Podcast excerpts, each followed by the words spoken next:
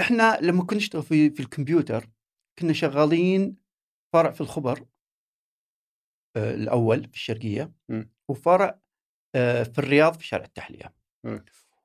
وفي كلا المكانين كانت حولنا محلات قهوة عادي تبيع كابتشينو ودخان بس فقط.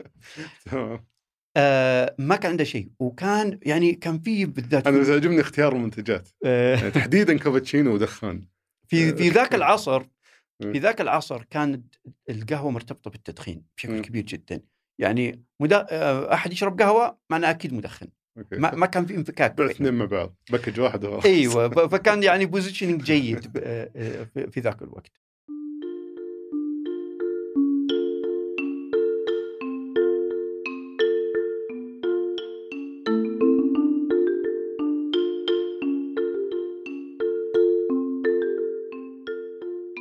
يلا حيهم اليوم بسولف مع عبد الله الدويش المؤسس والرئيس التنفيذي لجافا تايم. إذا ما تعرف وش جافا تايم فأنت غالبا برا الرياض لأن جافا تايم أحد أشهر القهاوي اللي هنا.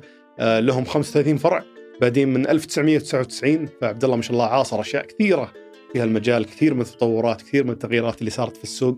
ولهالسبب ما حبيت أمشي معاه في المسار التقليدي للحلقات اللي من وين جتك الفكرة شلون أسست وما إلى ذلك. قلت أبغى أستفيد من تجربته في التوسع بحكم إنه توسع 35 فرع. آه برضو حتى بتكلم عن التأسيس إنه بحكم إنه بدأ في وقت ما كان في طلب كبير على القهوة زي الآن كيف قدر يتعامل مع المنافسين وقتها والآن؟ كيف قدر يتعامل مع التغييرات سواء في القهوة المختصة تطبيقات التوصيل وغيره؟ أمور كثيرة بنغطيها بإذن الله في حلقة اليوم. حياك الله أخوي عبد الله. أهلا وسهلا الله يحييك. من الأشخاص اللي من زمان موجودين عندي في القائمة بس مثل ما قلت لك كنت أوفرك الفترة نقدر أكون يعني مستعدين نقابلك فيها ما شاء الله عندك خبرة كبيرة. في في السوق وبادي من قلت لي 1997 من أول إي فرع نعم. جافا تايم آه بداية قبلها لكن في في مجال القهوة عام 97 نعم. أنا كنت توني أدرس في المدرسة ابتدائي فما ما ودي صراحة إني أسلك نفس المسار ال- ال- المعتاد اللي بناخذه في الحلقات اللي هو آه، ناخذ التفاصيل حق التأسيس لأنه أنت ما شاء الله بديت في عصر مختلف وما أعتقد في ناس كثير ممكن. يأخذون نفس الخط- ال- الخطوات اللي مشيت فيها ويطبقونها الآن ويستفيدون منها بحكم إنه صار أسهل بكثير الآن. آه، وبنفس الوقت ذكرت القصة أكثر من مرة في عدة منصات. فما نبي نقضي وقت كبير منها آه، نق- نقضي وقت آه، كبير فيها هناك. نبي نقضي وقت أكثر في أشياء ثانية ممكن نستفيد من خبرتك فيها. بداية مع موضوع إنك بادي أساسا قبل كل هالقهاوي اللي بدأت وقبل كل هالموضه اللي طلعت. وأتخيل إنه أمور كثيرة من اللي أو عوامل كثيرة من المتوفرة الآن. للقهاوي أو لأي شخص يبغى يبدأ قهوة جديدة ما كانت متوفرة سابقا. فخلينا نبدأ أول شيء يوم بديت من كان موجود أصلا في الساحة غير جافا تايم؟ أشكرك أخوي مشهور إنك وفرتني للفترة هذه لعلي أكون أكثر نضج وأقدم آه، شيء يفيد الشباب. يعطيك العافية. آه، الحقيقة في آه، في موضوع البدايات آه، آه، يعني أنا وضعت في مسار ال business بشكل غير مقصود. م. الآن مثل ما ما ذكرت أنت إنه لا صار في وعي أكثر، صار في ثقافة، صار في أدوات ممكنة كبيرة جدا آه، آه، ولكن الحمد لله أنا صرت في ظروف مناسبة لأني أكون جزء من ال business. آه، لها معطياتها ذيك الفترة. عموما الوضع الاقتصادي كان أضعف بكثير. النزعة الاستهلاكية كانت شبه معدومة وهذا أشوفه أكبر تحدي. لأنه إذا ما في استهلاك حقيقة ما في بزنس. آه، ال- ال- الأفكار ال- الرائعة ما ما تنبت إلا في بيئة استهلاكية عالية. تلقى أحيانا آه، آه، يصير في طرح لموضوع محاربة الاستهلاك وأنه الاستهلاك دائما شيء سيء وسلبي وما في يعني يعتبر نوع من عدم الوعي وإهدار الموارد. مم. ولكن حقيقه إذا ما في استهلاك خلينا نقول واعي لن توجد شركات ولا بزنس ولا آه، اقتصاد آه، يساهم آه، في صناعة بس البلد. عشان نبني تصور للناس اللي ما لحقوا على الفترة هذيك إيه. اتصور كثير بيتابعون ما أصلا ما كانوا مولودين يمكن حتى وقتها مين كانوا المنافسين الأساسيين أو اللاعبين الأساسيين اللي في السوق؟ في ذاك الوقت كان في تقريبا جزء بسيط من المقاهي العشوائية آه، وكان آه، يعني المحترف الوحيد آه، دنكن دونت يمكن كان لهم فرعين في الرياض على. ما أظن وفرع واحد في الخبر على ما أظن ستار يعني باكس كان لهم تواجد قبل؟ ستاربكس مو موجود أوه، عام okay. 97 يعني ستاربكس دخل في نهاية 99 أو بداية 2000 آه فإحنا آه بدايتنا كانت آه يعني خرجت من مقارنة مي موجودة في البلد. آه وهذا يعني بس أعطي بس ملاحظة واحدة فقط في موضوع التحدي اللي كنا نواجهه آه آه كان لازم نستورد كل شيء بس أساسا ليش اخترت السوق هذا إذا ما في إلا مثلا دنكن دونت مقاهي عشوائية ولا كان أصلا ترند وقتها إيه. فليش اخترت المجال هذا؟ ليش ما رحت لشيء أصلا ماشي السوق؟ إحنا إحنا كنا شغالين في مجال ثاني كمبيوتر وكان عليه طلب. وكان أدائنا فيه جيد آه وله مستقبل كبير لأنه متخصصين في مجال خاص ما حد يخدمه. مم. كان خاص بال gaming وبال graphics والأنظمة اللي تعتبر آه آه، يعني آه نوعا ما تحتاج knowledge وتحتاج تحتاج معرفة. وما حد يهتم لها لأنها ما فيها كمية استهلاك. فكنا مركزين على المجال هذا. لكن حقيقة ال- القهوة مجال ساحر. يعني لما تدخله تدخله غصب عنك. إحنا ما دخلنا لأسباب اقتصادية. دخلنا بسبب الجاذبية العالية في آه، القيمة اللي تقدمها القهوة. آه، آه، ولذلك يعني طبعا بس معليش ممكن تشرح لي ب- ب- خلينا ناخذها بشكل مختلف وشلون يعني القيمة اللي يعني؟ دخلناها من ناحية شغف وحب للقهوة نفسها مم. أكثر من كم تكلف وكم نربح منها. بس ليش يعني هل, هل تشوف إنه هذا يمكن يكون فيه سذاجة آه وقت يعني لو فكرت إيه. فيها وقت إنه والله فكرنا فيها بهالشكل فقط ما أخذناها ب آه، بلا شك ما في مجال يعني ما في بزنس أو شركة تنجح إلا بوجود ربحية. وهذا طبعا سألنا أنفسنا السؤال هذا. آه، لكن ال driver الاساسي نحن كنا في الكمبيوتر ونربح ونقدر نتوسع. بس عملية ال switch بال coffee بالقهوة كانت يعني الدافع عاطفي أكثر من إنه اقتصادي. وبعدين كنا مقتنعين إنه النموذج هذا قابل للتوسع قابل للتكرار. إحنا ما نشوفه. يعني وذاك مم. الوقت مو موجود لكن كنا نتصوره ونتخيله. بس على أي أساس؟ يعني أنت ما أنت ما عندك أساسا أمثلة حية تشوفها إنه في ناس قاعدين يتوسعون قاعدين يكبرون تقول أبغى أسوي زيها. فكيف كيف تجيك فكرة زي كذا أساسا إنه هذه فكره هذا نموذج قابل للتوسع ونقدر نتوسع فيه في سوق أساسا ما عندك ناس متوسعين فيه؟ آه، يعني إحنا ما جبنا الفكرة أكيد من من عندنا. هذه مو, مهارتنا الأساسية إن نتخيلها. وكان هذا بلا شك يعني debate أو نقاش داخلي داخل مع, مع الشركاء آه، في مدى إنه فعلا يحقق نموذج اقتصادي ينمو وينتشر ال- ال- ال- ال- العنصر الجاذب هو الشركات الأمريكية بشكل عام. مو مجال القهوة كان بشكل عام إنه كيف ال brand الأمريكي لما نقارنه في الأوروبي لما نقارنه في الآسيوي الأمريكي هو ال ال ال الأميز في عملية الانتشار وفي تقديم فاليو يعني في منتصف التسعينات آه، ال- اللي هو آه، الانسجام المنتج باستمرار الخدمي هذا هذا شيء صعب أصلا تقدر تحققه هذا هذا وش هو إيه. اللي هو إنه في كل زيارة آه، تزور الفرع ايا كان الفرع يفترض إنك تحصل على نفس المنتج ونفس الخدمة. مم. آه، فالرائد في المجال هذا هي الشركات الأمريكية.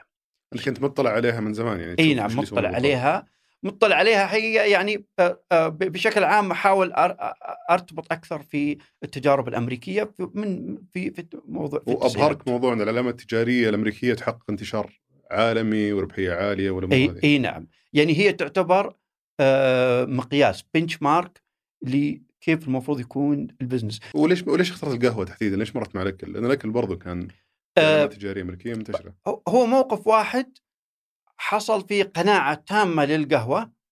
آه ما أعرف شيء. أنا ما أعرف شيء عن القهوة مثل ما ما كنت أعرف شيء عن البرجر ما أعرف شيء عن البيتزا. آه لكن سحر القهوة هو اللي ربطني. وبعدين قعدنا فترة نتعلم موضوع القهوة. وش سحر القهوة؟ معليش بس آه، لو لو ناخذها بتفاصيل أكثر يعني وش اللي سحرك في القهوة تحديدا مقارنة بالأكل أو أي مجال ثاني؟ هل كان مستهلك فقط من تحب القهوة ف حبيت إنك تتعمق أكثر فيها ولا؟ آه، آه، على أساس نحطها في نموذج يناسب يعني أي واحد يبغى يسوي فكرة business مم. مو إنك أنت حبيت شيء يعني تراك بتسوي منه business هذه تعتبر مصيدة أحيانا م. إنه حبيت شيء خلاص بتسوي شركة بناء عليه ويعطونك أمثلة. فلان سوى فلان سوى. لا ترى مو صحيح. لابد تعتمد على مجموعة أركان. أنت فعلا إذا حبيت شيء هذا حيسهل عليك العمل فقط.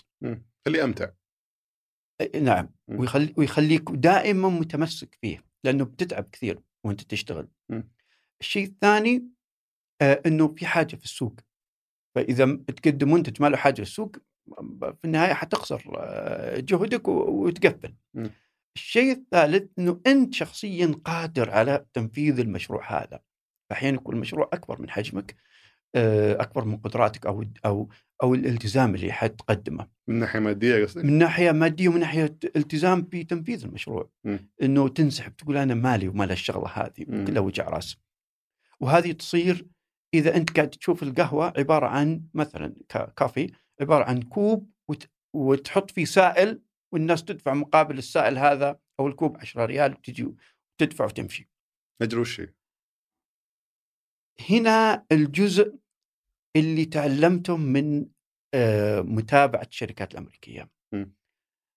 آه، إذا من المرة الأولى أو المرة الثانية على الأقل ما أقتنع العميل تماما بال transaction اللي عملها معك أقتنع إنه جاء اشترى منك المنتج ودفع الفلوس وهو مبسوط. وقال أنا حرجع مرة ثانية إذا ما حصل الشيء هذا أنت ما عندك business. يعني لازم تكون تطالعها كنت كمستهلك. أنا إيش حقدم؟ أقدم منتج تجاري والله مثلا في في في اليوم في السعودية يباع مليون كوب قهوة اذا أنا لي فرصة. أو إنه لا أنا من أقدر أقنع يعني يوميا عدد معين من العملاء اللي مثلا 300 إلى 500 عميل يوميا يجون يأخذون القهوة يدفعون حقها وهم مبسوطين. هذه السالفة وهم مبسوطين هنا يعني لازم تعرف مين الطرف الثاني. وش يبي؟ أصلا على الاركان هذه. هل كان في حاجة فعليا للقهوة وقتها؟ في وقتها كان الحاجة محدودة وهنا التحدي لكن كنا نراهن على المستقبل. يعني هنا جاء موضوع إنه إحنا حقيقة قفل علينا سحر القهوة و... اللي الحين ما أدري وش ترى مو بواضح بالنسبة لي أنا أنا أنا. بعطيك الآن أنا برجع للتاريخ مع إنه ذكر أنت ذكرت لي. آه، خلينا نتجاوز قصة البداية لكن. حقيقة في لحظة معينة آه، لما أنا دخلت آه، هل هل يسمونها آه، يعني مجال السيطرة حق القهوة كان مجال ساحر إنك تطلع منه شيء يكاد يكون مستحيل. مم. إحنا لما كنا نشتغل في في الكمبيوتر كنا شغالين فرع في الخبر آه، الأول في الشرقية مم. وفرع آه، في الرياض في شارع التحلية. مم. وفي كلا المكانين كانت حولنا محلات قهوة عادي تبيع كابتشينو ودخان بس فقط آه ما كان عنده شيء وكان يعني كان في بالذات أنا بس في, يعجبني اختيار المنتجات آه يعني تحديدا كابتشينو ودخان في في ذاك العصر. في ذاك العصر كانت القهوة مرتبطة بالتدخين بشكل. كبير جدا يعني مدا... آه، أحد يشرب قهوة معناه أكيد مدخن ما, ما كان في انفكاك. اثنين مع بعض package واحد وخلاص. إيوه فكان يعني positioning جيد آه، آه، في ذاك الوقت حلو. النموذج هذا بالنسبة لنا ما ما, ما كنا نناظره يعني ما كان ملفت ابدا مم. مع إنه في حركة تجاريه معقولة عليه. آه، في أحد كنت مسافر سفرة تبع ال- ال- ال- البزنس كمبيوتر وكنت يعني أعيش نوعا ما سفر طويل وتعب وانقطاع آه، يعني في في صعوبات كانت في موضوع السفرة. كان عندي أهداف كثير لازم تحقق كانت مرة صعبة. كانت في تايوان ودخلت أحد المقاهي آه، اللي أنا متأكد يعني في وقتها أنا بالنسبة لي الشيء اللي شفته كان أكثر واحد يفهم في القهوة شفته الرجال اللي كان قدامي ذاك الوقت. مم. آه وبعدين شفت العالم قاعدين يطلبون قهوة جو غير مو قضية كابتشينو ودخان لا عالم مختلف. آه. تجربة متكاملة يعني ما كانت بس جدا. القهوه تكون شيء. إي يعني من زيارتي الثانية أو الثالثة قررت إنه هذا هو ال business اللي حنشتغل فيه. هذا اللي سحرك في موضوع القهوة. هذا ها إي نعم. إنه كيف تحولها إلى تجربة مو بس إنه بالضبط. اشتر بضاعة و... بالضبط. أتوقع إنك وفقت فيها صراحة يعني على- الحمد لله الحمد لله. يعني كان اللي شفته إنه هذا غير موجود ابدا في السعودية. آه لابد يكون موجود. يعني أنا كنت أمثل ذاك الوقت فئة منفتحة على التجارب م. كان الجزء كبير من من آه الثقافة المعتمدة على التكرار م. يعني كل الناس تاكل نفس الوجبة تشرب نفس المشروب حتى نفس ال business نفس الشيء يعني إي يسوون نفس ال business محل كمبيوتر افتح خمسة جنبه آه، يعني عملية التكرار كانت موجودة بشكل كبير جدا. آه لكن ال business هذا ال coffee اولا في من ضمن التحديات التسعير محدود وهنا بقول لك مشكلة كانت عندنا في التسعير م. آه لكن قيمة ال- ال- المشروب محدودة جدا م. آه فتحتاج تبيع على عدد كبير جدا عشان support وتدعم وتنمي ال business لأنه يبغى له بناء كامل أصلا. ما كان مبني يعني ما كان في شيء. حلو. وبما إنك ذكرت موضوع البناء الآن أنت بدي أنا قابلت سابقا صاحب قهوة مختصة في البودكاست ما أدري إذا سمعت المقابله ولا لا. ولكن كان آه، الموردين يتعامل معهم محليين حتى الأكواب يجيبهم من مصنع محلي كل شيء إيه. كل شيء متوفر له هنا. إيه إيه. أتصور بوقتها يوم بديت ما كان في شيء جاهز أبداً. بالنسبة لك. ابدا. أح- حتى إنه كنا نشحن أكواب ورقية بال DHL يعني نجيب. اكواب يعني شيء مكلف جدا ما له داعي خسارة. من وين تشحنها؟ من أمريكا. بعد okay. كنا نجيب كل الأجهزة من أمريكا لكن حتى لو منتج آه، أوروبي آه، كنا نطلبه من أمريكا لأنه قنوات الاتصال سهلة. آه، فهذه يعني يعني كنت تجيب احتياجاتك حتى لو من دول أوروبية من أمريكا. إي بدرجة كبيرة. بعد بعد فترة لما تأسست عندنا الشركات اللي نتعامل معها رحنا لأوروبا رحنا الشركات في فرنسا وشركات في بس إيطاليا وش كانت التجربة الأولى اللي تبغى تأسسها في جافا تايم مع أول فرع؟ في أول فرع آه، بلا شك كان شكل الفرع وديكوره مختلف عن عن الموجود لكن ما كان هذا الهدف كان. يعتبر مقاييس الآن يعتبر بسيط جدا يعتبر آه، بمفهوم دكان. الآن لكن في ذاك الوقت كان يتعدى المقاييس الموجودة. وش المنتجات اللي دخلتها؟ ما اتصور انك جبت كابتشينو دخان يعني أكيد إنك آه، طبعا طبعا آه، لا زلت أقول آه، حصلت في أكثر من مناسبة. 70% من المنيو اللي الآن موجودة المشروبات اللي الآن موجودة في جافا تايم هي اللي بدينا فيها. okay بس إذا السوق كان كله يقبل على منتج واحد اللي هو الكابتشينو. أيوه ف وش المنتجات الثانية اللي اخترت إنك تدخلها؟ باعتقاد إنها بتمشي عند الناس؟ كانت مشروبات يعني لو لو تروح الآن لأي فرع جافا تايم بتحصل المنيو مقسمة ثلاث أقسام م. مشروبات معتمدة على الإسبريسو ومشروبات معتمدة يعني تشكيلة مشروبات ساخنة فيها coffee فيها شاي وفيها مشروبات يعني ما فيها إسبريسو. آه وفي مشروبات الباردة هذا التقسيم لا زال هو الموجود ومثلا نيرفانا آه يعني الآن وقت وقت الشتاء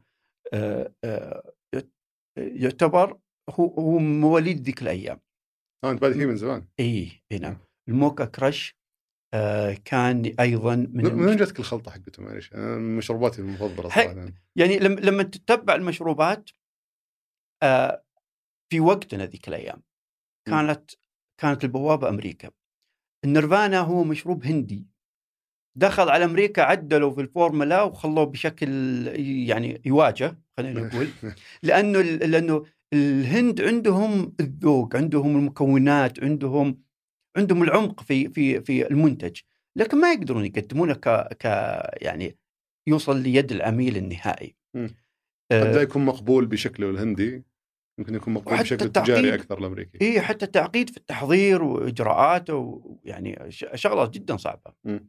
فنمر على البوابة الأمريكية بعدين بس ليش اخترته من البدايات يعني لي- ليش كنت تتوقع إنه نيرفانا مع المنتجات الثانية بتمشي وما ركزت قلت أخليها كابتشينو مثلا ولا كابتشينو مشروب ثاني طبعا إحنا لازم نخرج عن المقاييس الموجودة في السوق مم. إحنا startup وقتها آه، نبدأ من قناعاتنا أنا كمستهلك هل أتقبل الشيء هذا؟ هل راح أستهلكه ولا لا؟ م. إذا وصلت إلى قناعة إنه أنا كست راح أستهلكه آه، رضيته لل- لل- للجمهور. إذا شفت إنه ما يتجاوز الاختبار هذا خلاص يسقط. م. آه، ف طبعا إحنا قاعدين نشوفه إنه المنيو حق الكافي لازم تكون موسعة مو فقط كابتشينو ومويه مثلا إيه. إحنا مو نقول إنه نتخلص من المستهلك التقليدي لا بالعكس قد يكون خطأ إنك ت... لأنه المستهلك التقليدي مهم تبني عليه نشاطك. لكن قاعدين نشوف أول شيء التنوع ال- الجميل في منتجات ثانية. آه، العميل خليه بس يخوض التجربة خليه يجرب ويحكم بنفسه. بس كيف تشجع العميل؟ يعني أنا الحين بتكلم بتجرد شوي اجمالا في مجال جديد، إي أنت جيت العملاء آه، طبعا تبغى تبدأ business عشان تربح منه أكيد، إي آه، بديت شفت في شيء ماشي في السوق، وش الشيء وش الدافع اللي يخليك إنك تحاول تدفعهم ناحية رؤيتك في جهة ثانية؟ بدل ما تقول له جرب خليك على الكابتشينو بس، تقول لا ترى في أشياء ثانية وتشد حيله وتدعس في في اتجاهات أخرى يمكن هو ما أصلا ما طلب ما طلبها منك. وحتى ترفض أشياء يبغاها زي القهوة التركية مثلا. إي وش يخليك متمسك بالشيء هذا؟ إحنا كان عندنا رؤية لكن ما هو إحنا ال creators أو اللي قاعدين نصنعها بأنفسنا من خيالنا. بلا شك لازم نسترشد بتجارب خارج خارج السعودية. آه العالم كله المفروض لما بتسوي بزنس آه العالم كله كتاب مفتوح لك. إذا تقيدت في التجربة المحلية آه فأنت ما راح تتعداها. هذا رقم واحد رقم اثنين آه، ال- ال- ال- ال- ال- ال- الفرص الأخرى اللي أكثر اتساع ومستقبل لها السوق نفسه قاعد أصلا السوق دائما يتغير يتغير باتجاه وين؟ ما راح يتغير باتجاه الماضي مم. آه، يعني إلا إذا في شيء مرة مرة يستحق أنه هل, يرجعون هل كان. دافعك مثلا انك كنت شايف مثلا دنكن داخل و... وأنت عارف السوق رايح هناك يعني أكيد إنه الشركات الأمريكية بتبدأ تتوسع أكثر فودك تصير أكثر جاهزية للمنافسة مستقبلا. هذا كان من الأسباب اللي لا ابدا. لا لا. آه، حقيقة إحنا ما كنا متصورين إن السوق السعودي بيكون جاذب آه، للشركات الأمريكية. أوكي. آه، يعني حقيقة ضعيف جدا جدا ضعيف. وهذا شفناه من الفيدباك من من زيارات العملاء في البداية. خليني بعطيك أنا أنا إشكالية يعني واضحة معنا. آه، في اثناء دراستنا القهوة قاعدين نشوف التسعير في أوروبا وفي أمريكا. أنت تتكلم عن السعر الكوب من 12 ريال في الدول هذه من 12 ريال إلى 20 ريال. مم. وقتها كان الكابتشينو سعره 5 ريال. okay. في الس- في في السعوديه آه، ال coffee معروف سعره ريالين يعني ما يمكن تتعدى الأسعار هذه. مم. فإحنا كان عندنا التحدي دانكن دونت كان أظن ب 4 ريال يعني يعني يعني مرة رخيص يعتبر في ذاك الوقت. آه، فالتحدي كيف هالتسعير هذا ما يمكن نق- نقيم شركه فإحنا كنا بنسعر الكابتشينو 6 ريال. okay. أنا عندي ريال الآن ريال هذا مشكلة هائلة جدا. وفعلا أول ما طرحنا ال ال ال ال ال بالسعر هذا 6 ريال لأنه ما كان لنا خيار إلا لازم نفرق يعني. 6 ريال هذه هذه كانت تغطي تكلفة شراء المنتجات من الأكواب والقهوة هو حقيقي كنا. كنا نبيع بخسارة في البداية. حلو. لأنه كنا نشحن كل شيء بالجو. بس- فأنت كنت ما ودك يعني تغطي بالبداية تكلفتك كثر ما هو إنه ما يعني ودك على الأقل يتقبلونك الناس في البداية. آه يعني إي أنا ما أبغى أحمل العميل آه بدايات ال business. لأنه في بداية ال business أنا ما أقدر أشحن بوسائل اقتصادية، ما في عندي موزعين شبكة موزعين محليين أشتري منهم بتكلفة معقولة. ما كان تشتري هذا بكميات موجود. قليلة وكأنك تشتريها لاستخدام شخصي. بالضبط. آه. يعني بعض الأصناف فعلا كنا كأن كأنها استخدام شخصي. هذه. التكلفة عاد تصير عالية جدا اي بالطريقة. اي م. لكن إحنا داخلين في مرحلة شيء اسمه proof of concept أو- اثبات الفكرة.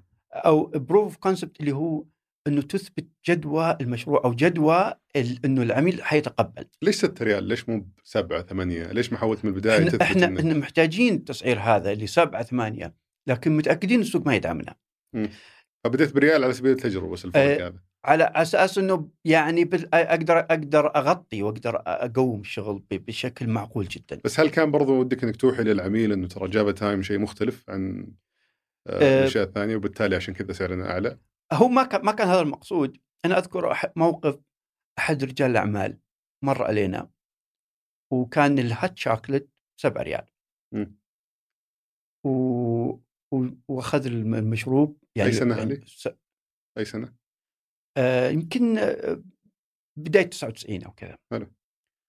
آه فقال يعني 7 ريال ترى يمكن double أسعار السوق مم. أنا أت... فهو اللي أعطاني ال message هذه قال لي أو الرسالة آه فقال لي أنت الآن قاعد تقول لي ترى المنتج اللي أنا جايبه ترى quality ترى جودة ترى يستحق السعر هذا الآن الكرة في ملعبي أنا كعميل إنه أتأكد من المعلومة هذه. فأنت بالسعر العالي ذاك وقت يعني 7 ريال يعتبر عالي آه، آه، أعطيتني الإشارة فأنا لي لي الحق في ترجمتها. وقال دائما أعطاني نصيحة آه، يعني يعني كان أول موقف أقابل الرجال وفعلا أعطاني نصيحة آه، استفدت منها كثير فيما بعد. فقال هذه فرصتك الوحيدة لإقناعي من خلال المنتج. ترى إذا غلط ترى خسرت الرهان أنت.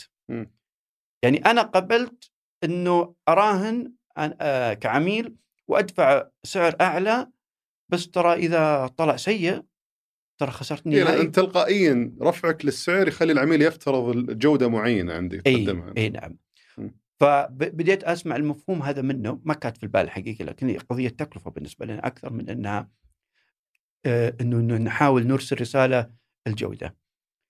آه، يعني هذه كانت طبعا عرض هل كنت تقدم جودة أفضل؟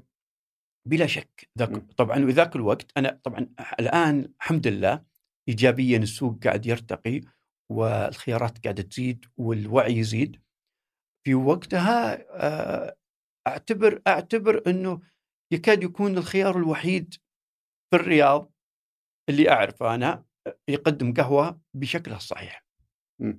آه كان في فرع واحد طبعا في. فرع واحد في شارع التحلية إي نعم. توسع الفرع الثاني. ذكرت لي في البداية إنك كنت شايف التجربه الامريكيه وكيف إنهم يضمنون إنك تروح لأي مكان لأي فرع من فروعهم. وفي أي يوم تحصل على نفس التجربة بالضبط.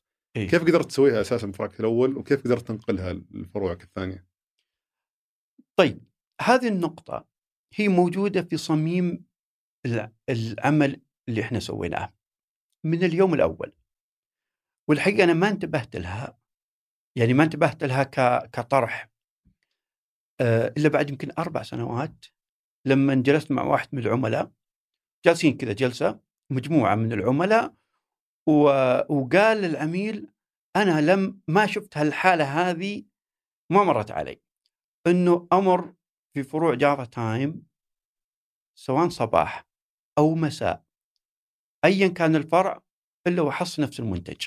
طبعا هذا تعليقه في ذاك الوقت هذا لا يعني إنه كل عميل حتحصل على نفس النتيجة حلو. بس في ذاك الوقت استذكرت ال- ال- ال- ال- العمل اللي إحنا نشتغل عليه. آه، لأنه هو هو لخصها لي من وجهة نظر العميل. اللي أنا ما كنت يعني دائما آه، أحرص إني أسمعها يعني قصور إنه ما نتخاطب مع الناس كثير. عشان نسمع إنه هل سويناه صح ولا فاتضح لي إنه وصلت الرسالة للعميل وهو الآن قاعد يسمعنا الصدى. وأنت كيف كنت تسويها أساسا؟ كيف كنت تحرص إنه يطلع نفس نفس طعم المنتج تحصله في أي مكان وفي أي وقت؟ هو طبعا الآن ما عاد هو بسر الآن صار عادي جدا آه، آه، صار قياسي في, أي شركة. الموضوع أول شيء يبدأ يعني على افتراض إنه الموظفين تم اختيارهم بشكل صحيح التدريب الدقيق. أنت تعطيه إجراءات. ما تجي تقول يعني مثلا كنا نشتغل في عملية التوظيف يعني من الأيام الأول كان السائد يا أخي يجيب لك ناس شغالين في فندق شغالين في مطعم عندهم خبرة ويجيبهم و- وبيشيلون الشغل عنك. مو صحيح. إحنا بعد فترة صرنا نحرص على اللي ما سبق له العمل أوكي ليش؟ آه. تبغى تبدأ تبغى أصلا ما ت... يمكن خبرته السابقة تخرب على بالضبط. الشغل اللي تبيه بالضبط لأنه تمثل عائق في إنه يتلقى تعليمات جديدة إنه يكون أصلا على خبرة السوق القديمة مو الشيء الجديد اللي أنت بتقدمه إي ويصير عائق هو يرفض إنه يتعلم مم. يقول لا أنا أنا فاهم أوكي آه فالموضوع هو إنه تعطيهم كلهم نفس التعليمات يعني من من قبل ما نفتح الفرع الأول عندنا مركز تدريب. مستقل مركز تدريب عبارة عن تجهيز بسيط جدا آه، فيه ال- ال- ال- ال- الآلات اللي نشتغل عليها فيها كل المواد ويتم التدريب عليها آه، ثم بالفرع يتم متابعة ال- المشروبات فيعني في اختبارات عشوائية. آه، أنا وزملائي في الشركة واي أحد يعني آه، يصير نقدر نسمع منه نسوي الاختبارات هذه لأنه إحنا أول شيء متأكدين إنه آه، فاه ال staff اللي شغالين في ال- في الفرع فاهمين تماما شو المطلوب منهم. الآن السؤال التحقق هل هم فعلا قاعدين يقومون بنفس العمل ولا لا؟ وتكون المعايير موثقة كم ملعقة من نيرفانا مثلا وكم إي ب- كمية إي الحليب نعم عندهم الأدوات المناسبة. مم.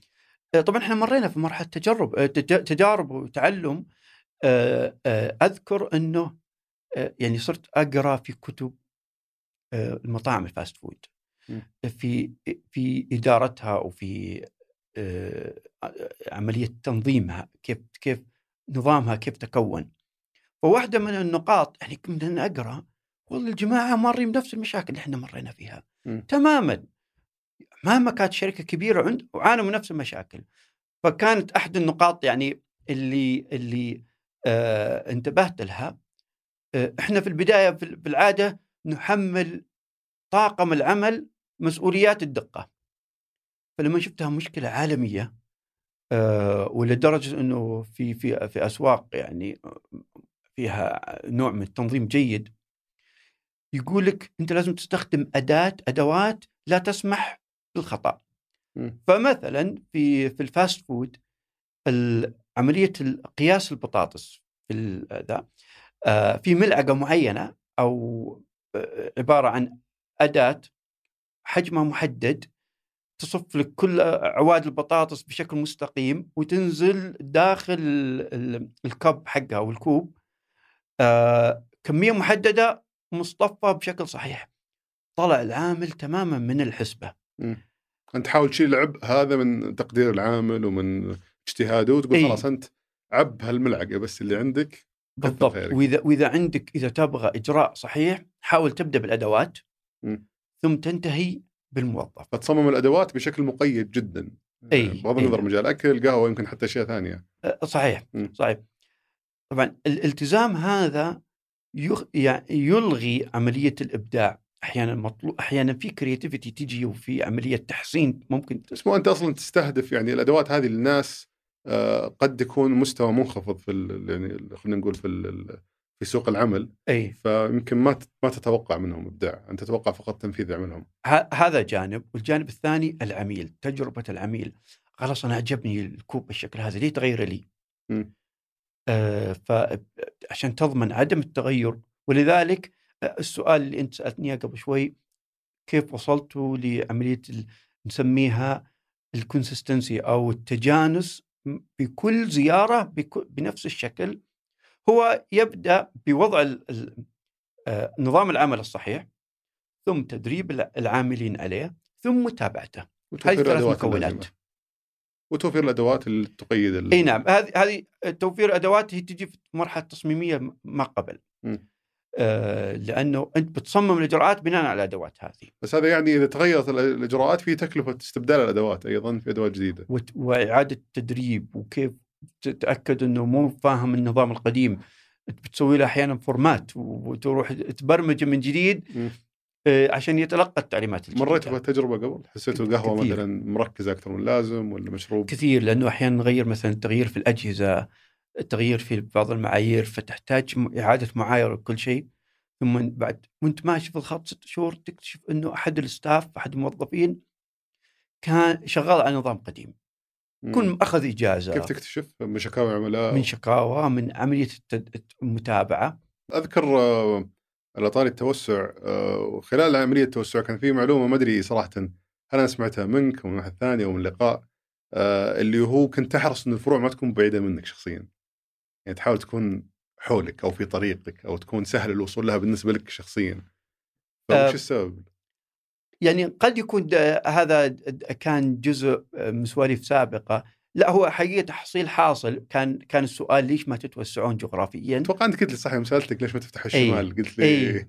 أبي شيء قريب منك آه، كان مثلا ليش ما تفتحون برا الرياض؟ ليه ما تفتحون بمناطق ثانية بعيدة في الرياض؟ الآن بس بالرياض متواجد الآن فقط في الرياض. مم. فكان ال... ال... ال... ال- الجواب على أساس إحنا نبذل جهد كبير جدا في متابعة عمليات الفروع. فلو أبعد الفرع خصوصا خارج الرياض آه، سيخرج عن سي- سيطرة تم مؤكد. وش بيختلف عليك في تواجد الفرع في موقع ثاني أو مدينه ثانية؟ هو هو عملية تشغيل الفروع تشغيل منتجات خدمية فيها عملية تحضير المنتجات لا تخلو من اتجاهين. واحد من لازم تختار واحد من الخيارين يا تبسط عملياتك مرة مرة لدرجة إنه في النهاية العميل ياخذ كوب في شيء معين ما يدري وش هو أو أو ما ما يعني شيء. المهم انه اخذ كوب ودفع حقه. بس لازم أيضا تضمن إنها آه، دائما نفس نفس المنتج ما يتغير. أو إنه لا تحط فيها هي م- المتغيرات اللي تصاحب عملية التحضير كثيرة جدا بس هي في النهاية يعني قهوة ومشتقاتها فوش التعقيد اللي موجود الآن اللي تحتاج تبسطه؟ اي أي عنصر يتغير درجة حرارة الموية في تغير نوع الموية أحيانا يعني هي عملية تشغيل صعبة جدا م. يعني من الموية تنقطع فبتجيب بدائل للموية تجيب بدائل للسب- للسبلاي العادي حق الموية لازم تتأكد من سلامة الموية هذه أو آه، مناسبتها. هي مياه مناسبة للشرب. طبعا بيكون عندك أجهزة فلترة. أجهزة الفلترة أحيانا تتعطل. أحيانا لما لما تتعطل آه، آه، تطلع الموية غير مناسبة بتأثر. يعني أنت اللي قاعد تشربه في القهوة وحقيقه مويه فيها نكهة قهوة. م. من ناحية كيميائية كمية القهوة ولا كمية الشاي يعني نسبة بسيطة جدا آه، من من آه، المشروب اللي قاعد تشربه. فإذا الموية انضربت آه، المشروب ال- الم- الآلات نفسها فيها فيها عملية معايرة مستمرة يصير فيها عطل. يعني يعني تخيل مثلا انقطاع الكهرباء فجأة مع إن الحمد لله ما يصير عندنا في السعودية لكن هذا يصير في أماكن كثيرة في العالم. فيحطون كهرباء احتياطية زي أنظمة الكمبيوتر ليش؟ لأنه انقطاع الكهرباء عن الجهاز ثم عودته مرة ثانية يسبب لخبطة كبيرة مم. فاحيانا تحتاج فني يروح يرجع يرجع لك الموضوع طبعا هذه كلها قصدك ما يصير عندنا المستوى التجاري يعني انه السكني ما زال إلى الحين تطفى الكهرباء كمحلات ما تطفى الكهرباء تقصد أي يعني إحنا طبعا إحنا كنا نواجهها أحيانا بالذات في فترة المشاريع. مشاريع في في الطرق في كذا يصير فيها فعلا آه، انقطاعات لكن ال- الحمد لله الأمور مستقرة. آه، جانب ما فكرتوا الموضوع ال franchise إنكم تعطون حقوق إن التوسع هذه- لأحد ثاني؟ أيوه هذه أحد أسباب عدم اتجاه التعقيد اللي إحنا نشوفه في الشغل. مم. فأنت تقيم علاقة business مستمرة جدا مع طرف آه، إحنا قاعدين نشوف من خلال العلاقة هذه إنه راح يعاني. يمكن ما نقدر ندعمه آه، فال franchise يعني قصدك الطرف اللي بياخذ حقوق جافا تايم اي إيه. اي ما نقدر ندعمه ليش؟ آه، يعني نشوف الجهد اللي إحنا نبذله في فروعنا هو إيش كثر الجهد اللي بيبذله في فرعه وإحنا لازم نغطي النقص. نشوف انه المعادلة هذه غير مستقيمة آه، فلذلك ما يعني ما نورط أحد آه، لأنه بيع الفرنشايز سهل. لكن تشغيله جدا صعب. آه، فمي قضية تمرير صفقة؟ لأنه هذا ممكن يصير في أي لحظة. ولكن لما تجي للعلاقة المستمرة فما نشوف إنها حتكون آه، سليمة. فهي عش- يعني إحنا نشوف إنه ال... هو مثل ما قلت قبل شوي عندك مسارين. مم. أما تبسط الإجراءات عشان أي واحد يقدر يسويها فال business ينجح. آه، ينجح له مقومات مختلفة تماما عن النموذج اللي إحنا نشتغل فيه يعني نتكلم عن مثلا نموذج ال business أو ال business model. آه، ال- ال- اللي قاعد يصير في كثير من الشركات على مستوى العالم إنه بسط إجراءات العمل بحيث إنه تقدر تفتح في أي مكان وركز على شيء اسمه ال brand equity بس قبل قبل ما ندخل على موضوع ال- ال brand equity أنا ودي أفهم بالضبط وش اللي يعيق التوسع. هل هو موضوع لوجستي؟ مثلا تشغيلي. لا تشغيلي. إداري. ولا إيه. وشو؟ إداري تشغيلي. حلو. وش المشكلة بالضبط فيها؟ لأنه على أساس تضمن إنه هذا المنتج اللي قاعد ياخذه العميل حياخذه في الفرع الآخر حجم الجهد اللي بيصير في هال في هالجزء هذا آه، نعتبر إنه يعني يبغى له استعداد كثير. ويبغى له فهذا عائق من التوسع. عشان نوضحها أكثر المستمع أنت الآن فتحت فرع في جدة مثلا. إي. ووظفت هناك مدير منطقة مثلا مدير إيه. فرع ومع موظفين ومع معدات وكل شيء وصلتوا كل شيء إلى الفرع. إيه. وش التحديات اللي ممكن تطلع تصعب عليك إدارة هذا الفرع؟ إحنا نقدر نفتح آه، خمس فروع في جدة الآن وخمسة في الشرقية، إحنا ما عندنا مشكلة. الحمد لله. نقدر. لكن مو خيار استرا... مو خيار مناسب بالنسبة لنا. نقدر لأنه لازم ننقل جزء من الفريق اللي عندنا هناك ونعوضهم في, الرياض بفريق جديد يعني توظيف جديد وياخذون التدريب. وهذا اللي قاعد يصير يعني في ناس تاخذ إجاز إجازات أو تنتهي عقودها ما يجدد آه فنجيب بديل. فلا فأنا- نقدر نفتح خمس فروع في في المدن هذه مم. وتشتغل بالطريقة اللي إحنا نشوفها يعني مناسبة. لكن هذا قرار آه، بزنس أسهل لي أفتح خمس فروع في جدة ولا خمس فروع في الرياض؟ لا، في الرياض طبعا. في الرياض. أنت ركز ان تغطي الرياض أول شيء ويمكن بالضبط. فهذا السبب اللي اللي الآن. يعني قبل خمس سنوات أقول لا يمكن. ما أنا ما عندي القدرة في إني أفتح في منطقة خارج الرياض. مم. لكن الآن لا الحمد لله نقدر. بس مو مو مو, مو بالخيار الأفضل لنا. انت ذكرت قبل شوي موضوع ال brand equity أو حصة العلامة التجارية. إي. بلا شك إنه مع يعني مرور السنين ومع افتتاح الفروع برضو في المنافسين بدأوا يكبرون ستاربكس دانكن وما وغيرهم. آه، وش وش الجهد اللي بذلته بحيث إنه الجافا تايم ياخذ حصة من السوق ك brand equity أو كحصة علامة تجارية؟ طبعا آه ال- ال- الصناعة اللي إحنا فيها آه وهذا هذا هذا يعني المعلومة اللي أحاول أمررها لكثير من الشباب اللي يبدون يشتغلون في البزنس هذا. آه هي متوسط الفاتورة منخفض. نتكلم من 10 ريال إلى 20 ريال يعتبر منخفض. بتكاليف إنشاء آه يعني خ- إذا تسمح لي بس مقارنة بإيش؟ مثلا المطاعم. مطاعم ضعف المبلغ هذا. زين تكاليف ال- لإنشاء مقهى وإنشاء مطعم متقاربة المقهى أرخص بحدود يمكن أرخص 30% تقريبا. م. كتكلفة إنشاء مطعم كامل أو مقهى كامل. ما يعني هذا الفرق تقريبا فهي تعتبر متقاربة. لكن متوسط الفاتورة في المطعم أعلى. آه، طريقة التشغيل متقاربة. فبالتالي في المقهى تحتاج عدد أكبر. وهنا هنا نجي للموضوع البراند اكويتي وأهميته. يعني في المقهى يحتاج 300 عميل 400 عميل يوميا يمرون على الفرع عشان يسوى استثمار. الفرع الواحد. ال- إيه اللي حطيته فيه. آه فالوصول للرقم هذا مو سهل، أنت كيف تقدر تقنع مئات الناس؟ هو الحقيقة عشان توصل 300 أو 400 تحتاج تقنع آلاف. لأنه ما يمرون كل يوم.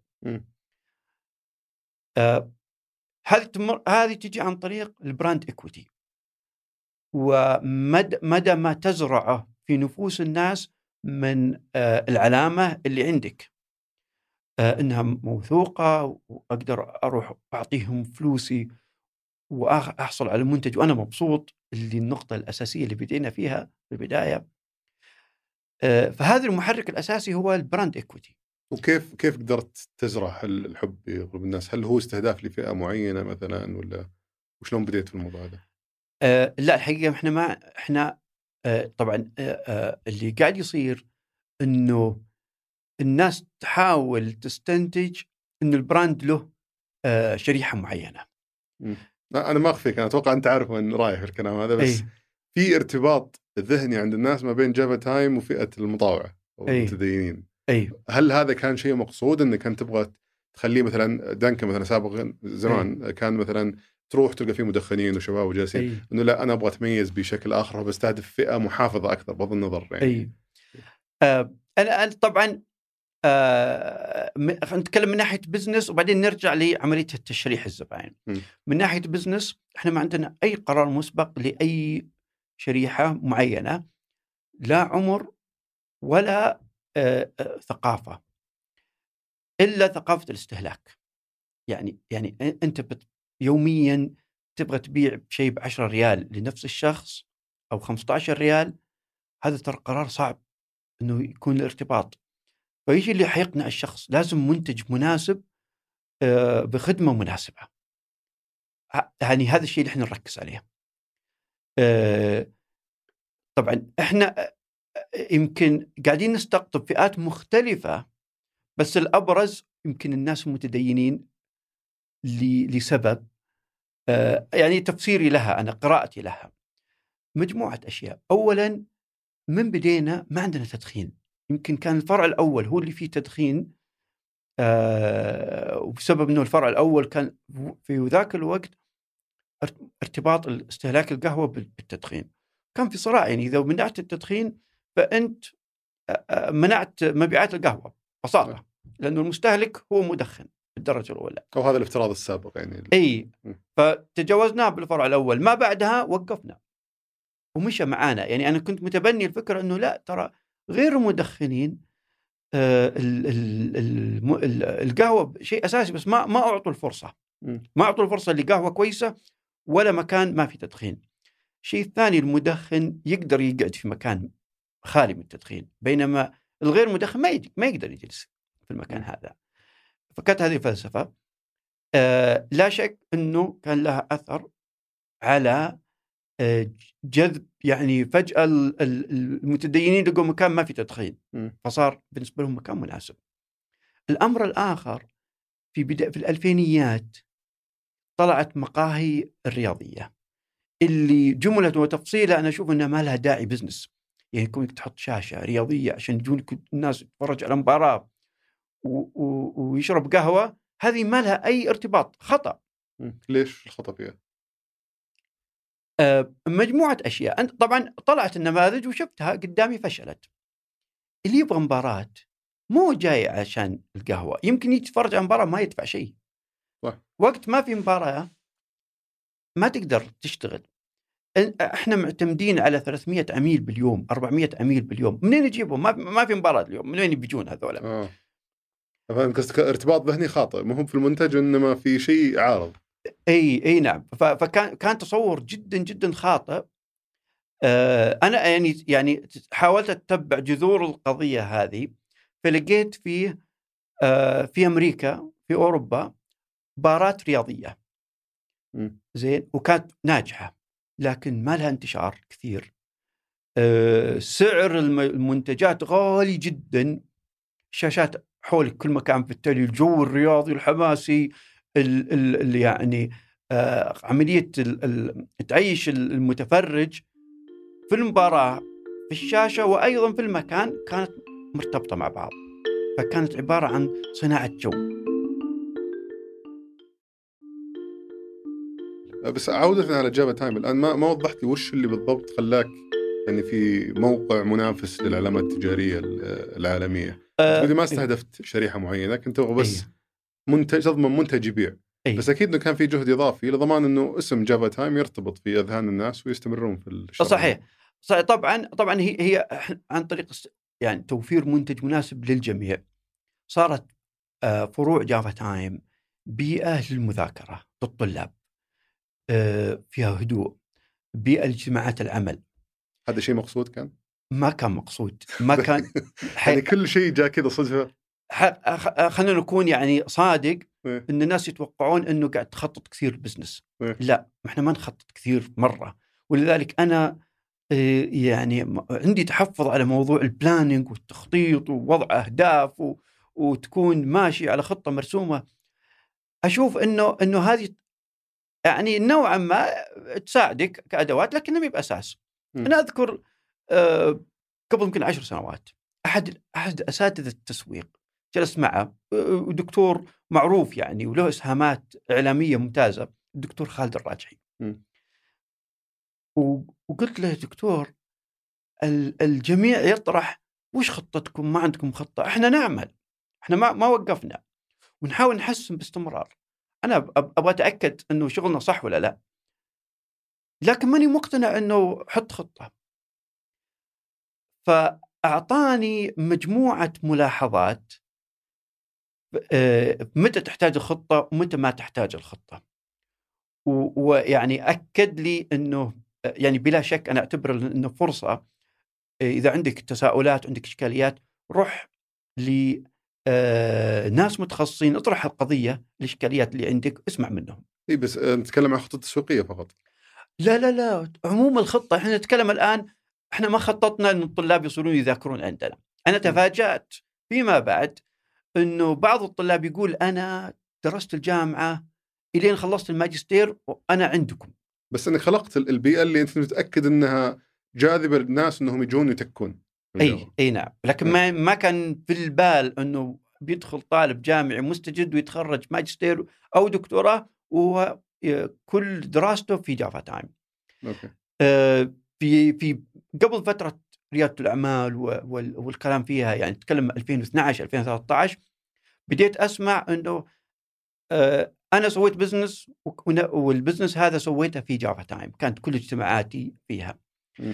إحنا كان هدفنا إيجاد مكان مناسب لأي وقت آه، مريح تحتاجه في جافا تايم هذا هذا كان الثيم. فهذا خطة. فقط. اي هذه الخطة. okay. اي نعم. يعني في خطة مو إيه. إنه اي لكن النتيجة اللي وصلنا لها ما كان مخطط لها. يعني أساس بس نكون صادقين يعني. ومكان الاجتماعات و... بس أنا قصدي ال- الأساس بنيتوه بناء على خطة. إيه. إنه مكان مريح للجلسة و... كهدف. كهدف آه إنه يعني خل خلنا خلنا ناخذها باتجاه آخر في ذيك الأيام نحن نرجع للماضي كثير كان الأماكن البيت الناس تقعد يا في البيت مكان العمل أو استراحة مم. وكانت الاستراحات هي السوق الرائج لاجتماعات الناس مم. فإحنا خلقنا أو أو أو صناعة القهوة ككل خلقت فرصة أفضل من الاستراحة للاجتماعات وللجلسات يا أخي أنا ما أحب است- الاستراحات ما أحب إني أقعد أربع ست ساعات مع نفس الناس يوميا بنفس المكان. مم. أبغى مرة أجلس مع نفسي مرة مع صديق مختلف مرة مع ناس أقعد معهم بشكل متكرر. ال- فالمكان اللي يخدمك في هذا هي المقاهي. وفي نفس الوقت أحصل على خدمة أحصل على م- على مشروب. القهوة هي حاجة م- مو فقط المكان. المكان مساند لموضوع القهوة لأنه آه، القهوة راح تعطيك بريك آه، من خلال يعني آه، ضغوط اليوم شيء يحتاجه الإنسان باستمرار ولذلك أنا سئلت السؤال هذا عام 2003 أتذكر جلسة مع واحد من الأصدقاء 2003 وقال لي يا أخي أنت متهور أنت. تقول إنك بتسوي شركة تفتح مقاهي والناس بيستمرون عشر سنوات قدام بيجونك أنت متهور م. قلت وين التهور فيه؟ قال يا أخي بعد أر- ثلاث سنوات أربع سنوات بيطلع منتج يبي يروحون الناس يشترون بيتركون قهوتك م. فقلت كل شيء وارد طبعا إحنا لازم نتابع التغيرات اللي تصير لكن القهوة شيء أصيل جدا في حياة الإنسان ما في بلد في العالم مهما كان متقدم أو غير متقدم إلا والقهوة منتج أساسي عندهم يستهلكونه في بيوتهم في شوارعهم في محلات تجارية. القهوة لا يمكن التخلي عنها. لكن قد آه، يعني أنا هذه هذه نقطة كان ودي صراحة إن أعرف عنها أكثر إنه هو موضوع دخول مثلا القهوه المختصة للسوق. اي آه، الآن جو ناس يمكن كانوا قاعدين يحاولون يسوون الشيء اللي أنت سويته في البداية. اي اللي يدعون إنه أنا عندي القهوة الأفضل أنا أي. عندي جودة أعلى. بسعر أعلى أقدمها لك. خلي مثلا جافا تايم جافا تايم ودانكن والناس الثانيين هذول في فئة. أي. أنا قاعد أقدم لك تجربة أفضل كمكان. طبعا أقول لك يعني أي. ك- كفكرة نظريا. أقدم لك فك... جلسة أفضل. أقدم لك آه، منتج أفضل. صحيح بسعر أعلى لكن أنت قاعد تأخذ هذه من ناحية جودة مكان وجودة آه، آه، مشروب. فكيف تقدر تطور ال business حقك بحيث تتنافس مع الناس ال- الجدد اللي في السوق هذول؟ آه طبعا آه أي بزنس لابد أن يكون متجدد لابد أن يتابع التغيرات يعني يعني هذه هذه معلومات بديت أفهمها وأتلقاها من صرت أقرأ كثير في في صناعة الأغذية. واللي حصلته أنه الشركات في ذاك الوقت مع بداية الألفينية كانوا كل خمس سنوات يتم تغيير شامل. داخل الشركات هذه. وبعدين آه، يعني يعني فجأة يتغيرون. ليش؟ لأنه لابد مع التغيرات اللي قاعدة تصير مع عند المستهلك هو لازم يتغير. فيجمع جمع جمع ثم فجأة يتغير مرة واحدة. م. هذا كان سائد في التسعينات في الثمانينات في بداية الألفينيات. ثم بدأوا يجددون يغيرون. قالوا خلينا نغير تدريجيا بحيث إنه بعد خمس سنوات أكون قد قلبت البزنس. م. يعني يعني استوعب كل التغيرات مرة واحدة بدل ما تغير ما تغير مرة واحدة. عشان ما ينخرش المستهلك بعد. أيوه وانه إنه أتأخر على على لأنه دورة التغيير صارت أسرع. فإحنا فهذا اللي أنت قاعد تشوفه الآن هو جزء من تغير آه قاعد يصير في السوق. الأهم هو تغير الاستهلاك. يعني نر... خلينا نرجع قبل في عام 97 قلنا مشكلتنا في جافا تايم ذاك الوقت ما في استهلاك. إحنا كان لازم نصنع الاستهلاك. م. الآن الاستهلاك هو اللي قاعد يغير يتطلب في السوق إنه يتغير السوق. آه فالمستهلكين هم اللي يقودون التغير. فلذلك آه اللي مثلا يعني فتحوا آه غيروا في ال business model أو فتحوا جد جديد بالشكل الجديد آه بدوا يحصلون نتيجة. زين. آه الآن ما يسحبون من سوقك؟ لا حقيقة لا. م. الحقيقة ابدا. آه إعادة شوف. يعني لما يجي الجافا تايم إحنا الحمد لله قاعدين نزيد عملاء. يعني ما عدا سالفة كورونا بس اللي هو تغير عام للجميع. لكن لا جافا تايم قاعد يزيد. في في نقاط مهمة جدا هنا. أول شيء الناس من برا قاعدة تشوف أوه هذه قهوة مختصة هذه قهوة دقة قديمة هذه قهوة تجارية هذه قهوة كلاسيكية. تبدأ التصنيفات من عندهم أو من عند عدد محدود منهم. من الداخل شيء آخر. التغير يعني في منتجات لها 30 40 سنة لا زالت تقدم في القهوة ولا تحتاج تغيير. يعني ما تحتاج تغيير ما تحتاج تغيير جوهري فيها. الكافي كمنتج يعني يستهلك الإنسان له أسس معينة. ولكن في أوجه للاستهلاك مختلفة. مثلا أنا اتصل علي واحد من الأصدقاء وقال تعال أبغاك تختبر لي قهوة. كتب الله يحييك فقال لي تفاجأت هو يشرح لي إنها كبسول كبسولة. وقفت قلت له لحظة ما يحتاج نجرب. كبسولة ما نجرب اللي تحطه في ماكينة و... حطه في ماكينة وكذا. قالوا شلون؟ وهذه أحسن شركة. وما قلت يا أخي خليك من تصنيفاتك الأولية اللي قاعد تقولها عن الموضوع هذا. الآن أنت ضربت أهم عصب في جودة القهوة. اللي هو؟ إنه الكبسولة فيها قهوة محمصة من فترة آه مطحونة. إذا طحنت أنت ضربت الآن ال freshness ومكونات الطعم اللي فيها. م. فبالتالي مؤكد إنك حتقدم قهوة بايتة يعني تعتبر قهوة بايتة طبعا هذه القهوة نشربها بالمكاتب يعني مو غلط تنشرب بالمكاتب وفيها شركات عالمية تبيع فيها بالمليارات لها مجالها لكن أنت حتدخل سوق القهوة بمج بمقهى ومبني على الفكرة هذه بلا شك يعني بنيت أساسك على أسس على أشياء ضعيفة جدا راح تنهار. م. الآن هذا يعتبر خطأ لكن نتكلم عن أوجه استخدام القهوة بالعموم فيها فرص مختلفة متنوعة هذا رقم واحد يعني لازم تحطه في الاعتبار فلذلك أنا أقول لك الشركات العالمية العالمية شلون تتواجد على مستوى العالم لابد تأخذ الثقل من من طعم القهوة وتحطه في ال brand. ونيجي هنا لقيمة ال brand equity بالنسبة لهم هم. آه، آه، آه، في إنه العميل يروح على موضوع ال brand. لأنه بيروح أي مكان تروح في كوريا تروح في الصين تأخذ نفس المنتج. آه وهذول ناجحين ما يحتاج يغير كثير في في آه، في ال business model حقه بس بالنسبة لك يمكن كم ك... كعلامة تجارية محلية ممكن تأثير أكبر عليك يكون إي بحكم انه مثلا العالمية قد يعني هذا وجهة نظري بدون ذكر. أسماء بس يمكن تلقى علامة تجارية عالمية إي مشروباتها يعني الله يكرم النعمة بس إنه يعني ما هي بمرة لكن شعارها يخلي الناس يدفعون عليها مثلا إيه. وقد تكون 20 يعني 25. طعمها جيد مقبول لكن لكن أنت ما تروح عشان الطعم نفسه يعني. أتصور علامه تجاريه محلية ممكن يكون تأثير أكبر عليها إيه، لأنه فيه منافسين آخرين محليين اي ينافسون. فانا شخصيا مثلا لاحظت من الأشياء اللي تغيرت عندكم مثلا طريقة آه، إعداد القهوة السوداء. اي يعني كنت أشتريها سابقا منكم في في لحظة من اللحظات صارت طازجة أكثر من السابق.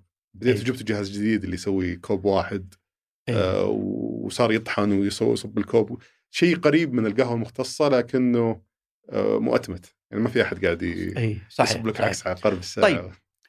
يعني إذا تبغى نروح technical نروح technical نجرب شو- آه ال- الحقيقة وش القهوة المختصة؟ آه الق- عموم القهوة عموما الكوب المشروب مكوناته أو الجو اللي أنت تاخذ فيه القهوة؟ آه آه أو انطباعك عن طريقة التحضير والأدوات. زين؟ إحنا في النهاية هدفنا الكوب. هذا أهم شيء. كمظهر يعني كشكل؟ لا، ك كطعم. كمكونات لكوب القهوة. القهوة المختصة تعريفها technical هي عبارة عن قهوة grade معين يعني درجة معينة. تصنيف أي معين آه، بدرجة معينة من هي خضراء لغاية ما تصل ليد العميل. مم. إذا حافظت على السلسلة هذه فأنت قاعد تقدم قهوة مختصة. بغض النظر عن إيش الأداة اللي حتستخدمها.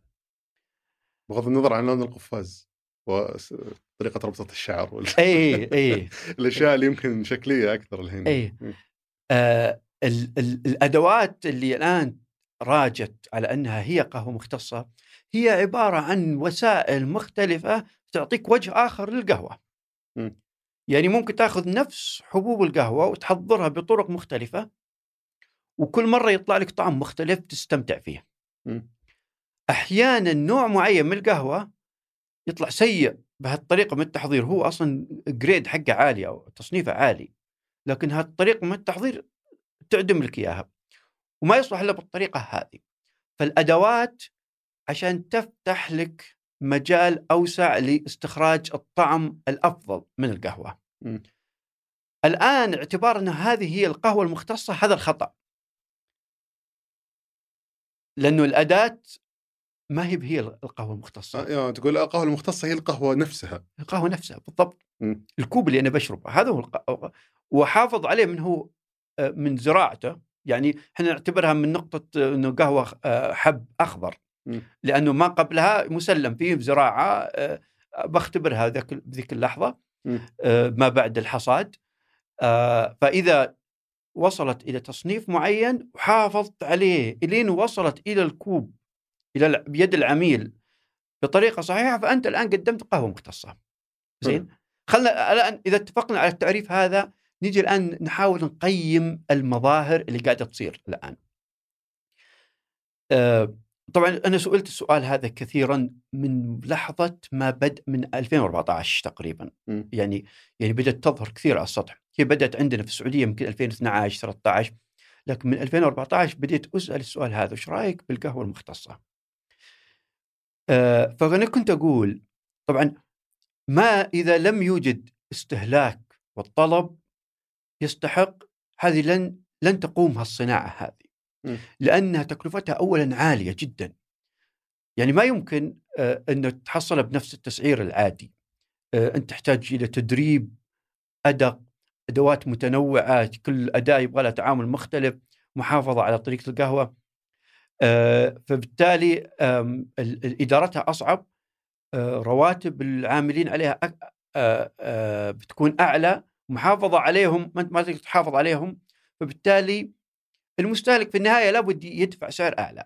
إذا تقبل السوق هذه صارت عندنا صناعة. بس كيف قدرت تتبنى القهوة المختصة تايم؟ أنا شفت تسوون V60 و Chemex ونفس اللي يقدمون القهوة المختصة. فكيف قدرت يعني تقولبها بشكل مناسب لطريقة الإجراءات اللي تسوونها في جافا تايم بحيث تقدمون نفس التجربة في كل الفروع؟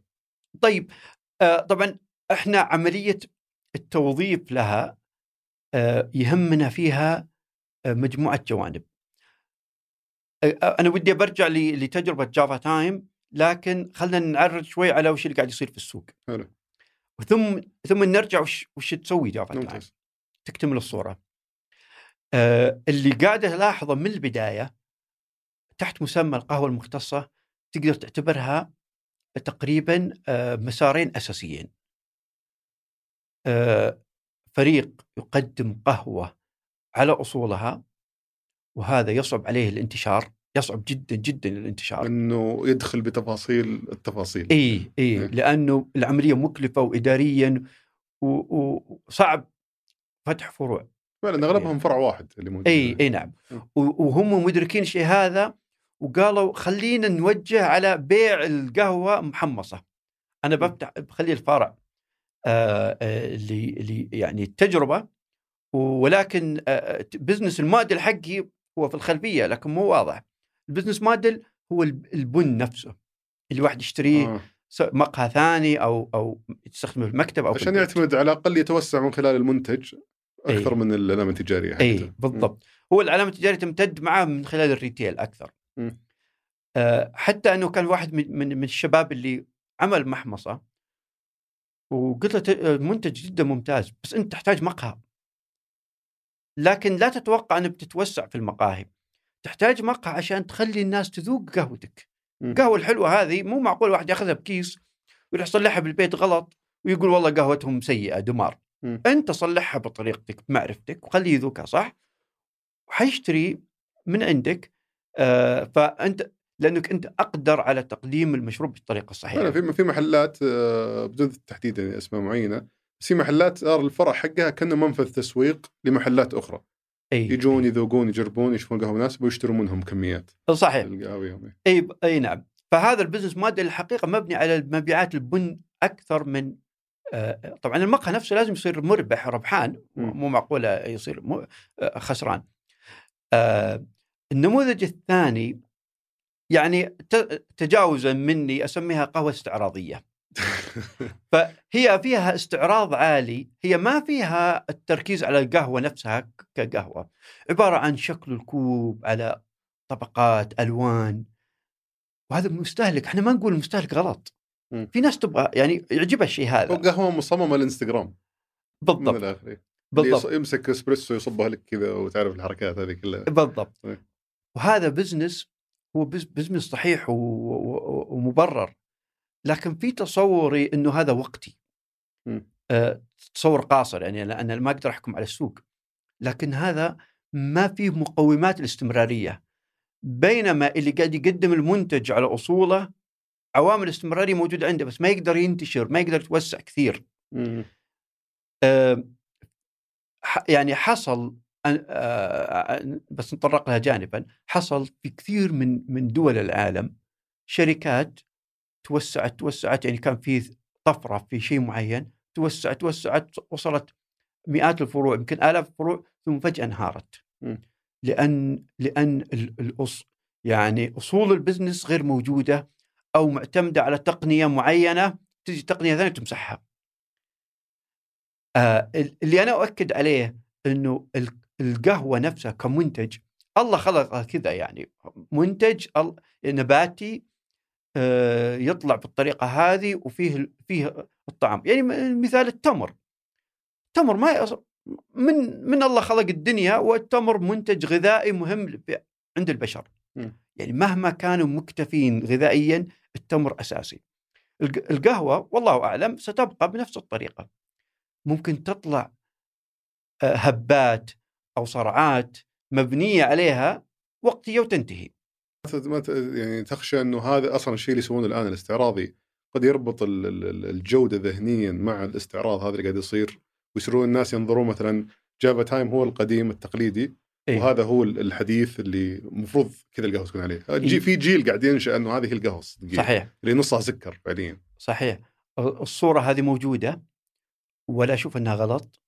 آه، في النهاية المستهلك آه، يعني آه، المستهلك يملك وضع التصور اللي يشوفه آه، ولا نغالطه في التصور هذا م. وبالمقابل الشركات عليها إنها تتلمس ال ال ال والحين بنيجي لجافا تايم يعني يعني وش سو- قاعد تسوي جافا تايم بس المفروض ال business الشركات تتلمس ال- المسار الأنسب لها كيف تتواجد م. وكيف تتحور مع السوق آه، ولا تقدر تسوي كل شيء ولا ولا تكون مرضية لكل الناس. يعني خلينا نمسك مثلا شركات عالمية.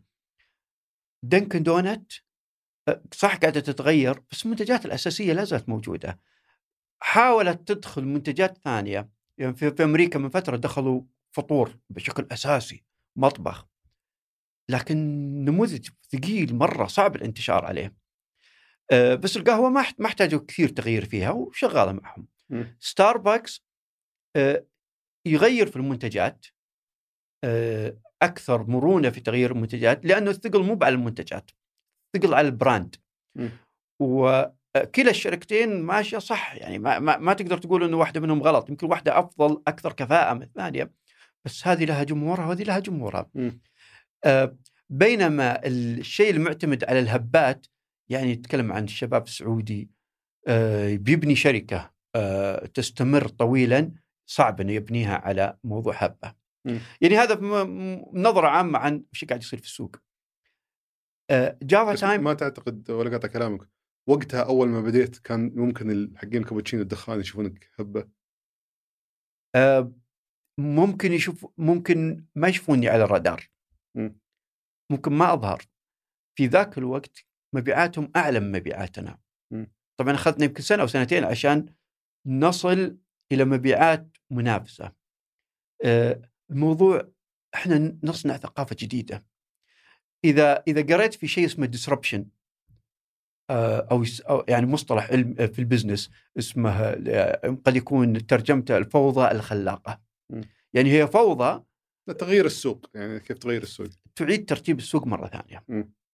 هذه من من أهم مزاياها إنها لما تطلع غير ملحوظة ومهملة آه، من قبل اللاعبين الموجودين في السوق حتى تصعد وتظهر وتسيطر م. فلذلك الشركات إحنا نقول إنه لازم صاحب البزنس يكون على اطلاع ويشوف إيش قاعد يصير ويقيم باستمرار.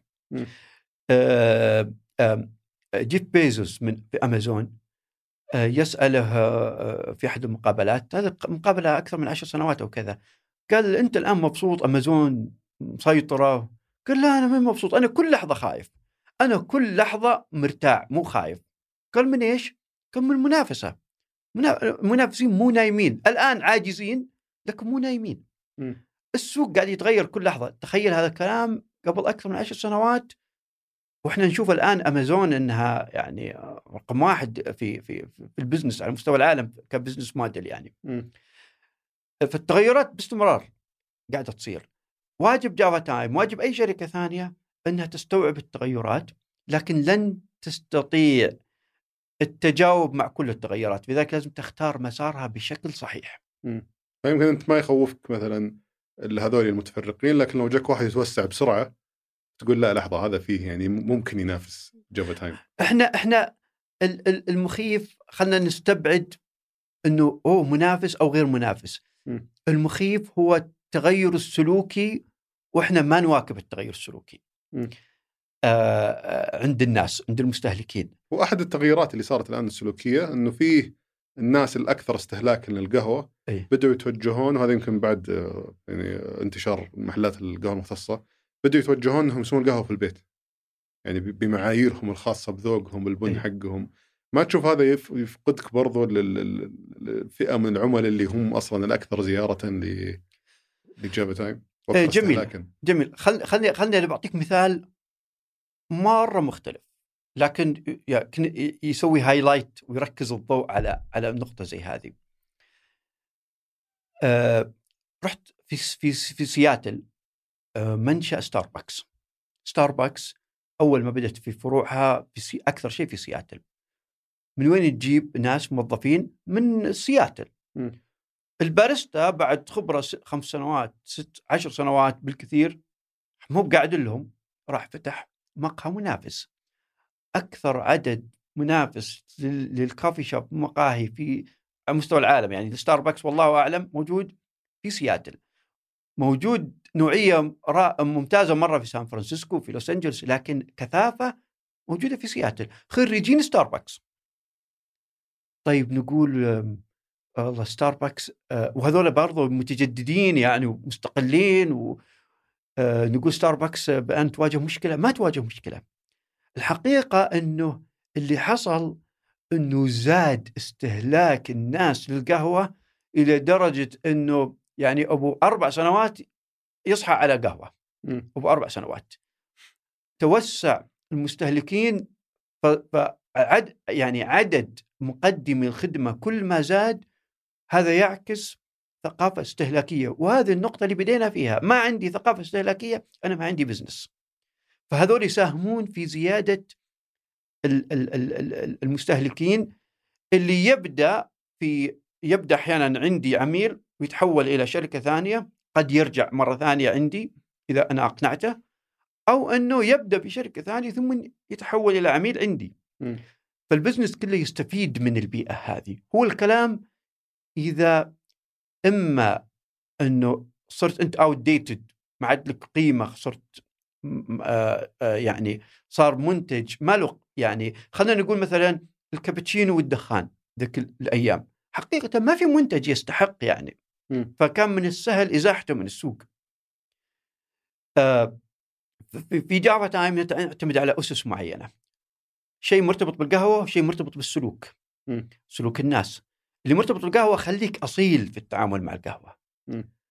آه ونوع وغير في الأدوات المستخدمة لكن خليك في التعامل مع القهوة قدر المستطاع قريب من الأصالة لأنه هذا يستمر خمسين سنة ما يتغير م.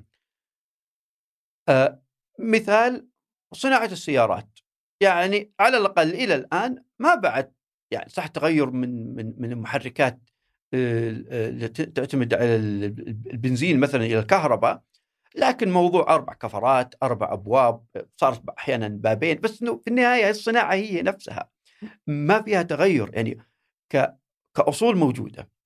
إحنا في القهوة لازم نكون قريبين جدا للأصول. يعني ما يمكن تجيب شيء لونه شاهي بس إنه مو شاهي وتقول هذا شاهي. يمكن يمشي فترة معينة بعدين يختفي. بالضبط. إيه. لكن الم... يعني. الله سبحانه ريحنا من من من التعامل مع الشاي والقهوة. هي نباتات تطلع آه، بأجمل صورة عليك الاعتناء فيها وتقديمها للعميل. بس هذا الدور اللي إحنا نمارسه بس ما كبشر. تشوف إنه ممكن في شيء يتغير بشكل مستمر؟ يعني مثلا أعطيك مثال سخيف سطحي إيه. جدا بس مثلا عندك على سبيل المثال من الأشياء اللي تغيرت واستمرت كما هي زي موضوع ال- الفستق صار بقدرة قادر pistachio الحين. اي واستمر خلاص هذا ال pistachio هو. هو أي. الأساس يعني فعليا. ما عاد في شيء ما عاد في يرجعون للفستق ثاني مرة. إي. فما تخشى طبعا هذا مثال سطحي جدا بس ما تخشى في شيء يتغير بمفهوم القهوة الأساسي عند الجيل الجديد. إنه كذا شكلها بهذا الشكل بهذا طريقة التقديم وخلاص ما أقبل إلا هذه. آه، آه، إحنا بلا شك ما نعرف. لكن هي موضوع توقعات. مرة أخرى القهوة والشاي كمنتجات طبيعية الكاكاو آه هذه منتجات طبيعية آه يمكن يطرأ عليها تغيرات شكلية بس كمادة أصيلة ما تتغير. حلو. زين آه فعشان كذا نكون قريبين منها لكن غير ملتصقين باستمرار لأنه كل ممكن الأشياء تتغير. فصعب صعب بمنظورنا الآن خمس سنوات الجاية السبع سنوات الجاية إنه يحدث تغير جوهري. بس صعب. كيف تسوق للفكر هذا؟ أنا ما أشوف في نشاط كبير لكم تسويقيا فكيف تقدر أصلا يعني أنا مثلا فقد على سبيل المثال يعني مو, إيه. مو, مو, مو شيء واقع لكن فرضا فقدتني كعميل أي. ورحت القهوه ثانية وصار عندك تطور اللي بالمناسبة أنا اكتشفته في الصدفة اللي القهوة تغيرت خلال السنوات الماضية يعني آه كيف تقدر توصل الفكرة للعملاء اللي راحوا القهاوي ثانية يا جماعة ترى جافا تايم تطورنا so واكبنا سوينا كذا آه، أنا أظن أظن إنه في افتراض خطأ هنا. آه، أنا يهمني مشهور كعميل يهمني سعد يهم- يهمني حسن ك- كشخص لكن في اقتصاديات ال business الأصل الأصل انه الناس تغير تتغير. احتياجاتها تتغير يعني ما تستطيع أن تتمسك بالناس لأنه أصلا هم عندهم تغيرات بس كيف توصل التغيير هذا والتطويرات قاعد تسويها؟ و- وما هو واجب عليك إنك تمسكهم كلهم. طبعا أنت لازم تكون مقنع للأغلب. فطبيعي من ال business إنك تخسر ناس وتكسب ناس. ففي في معادلة ال business إنه اللي تكسبهم أكثر من اللي تخسرهم. مم. آه، ولها لها يعني لها حسابات تختلف حسب البزنس.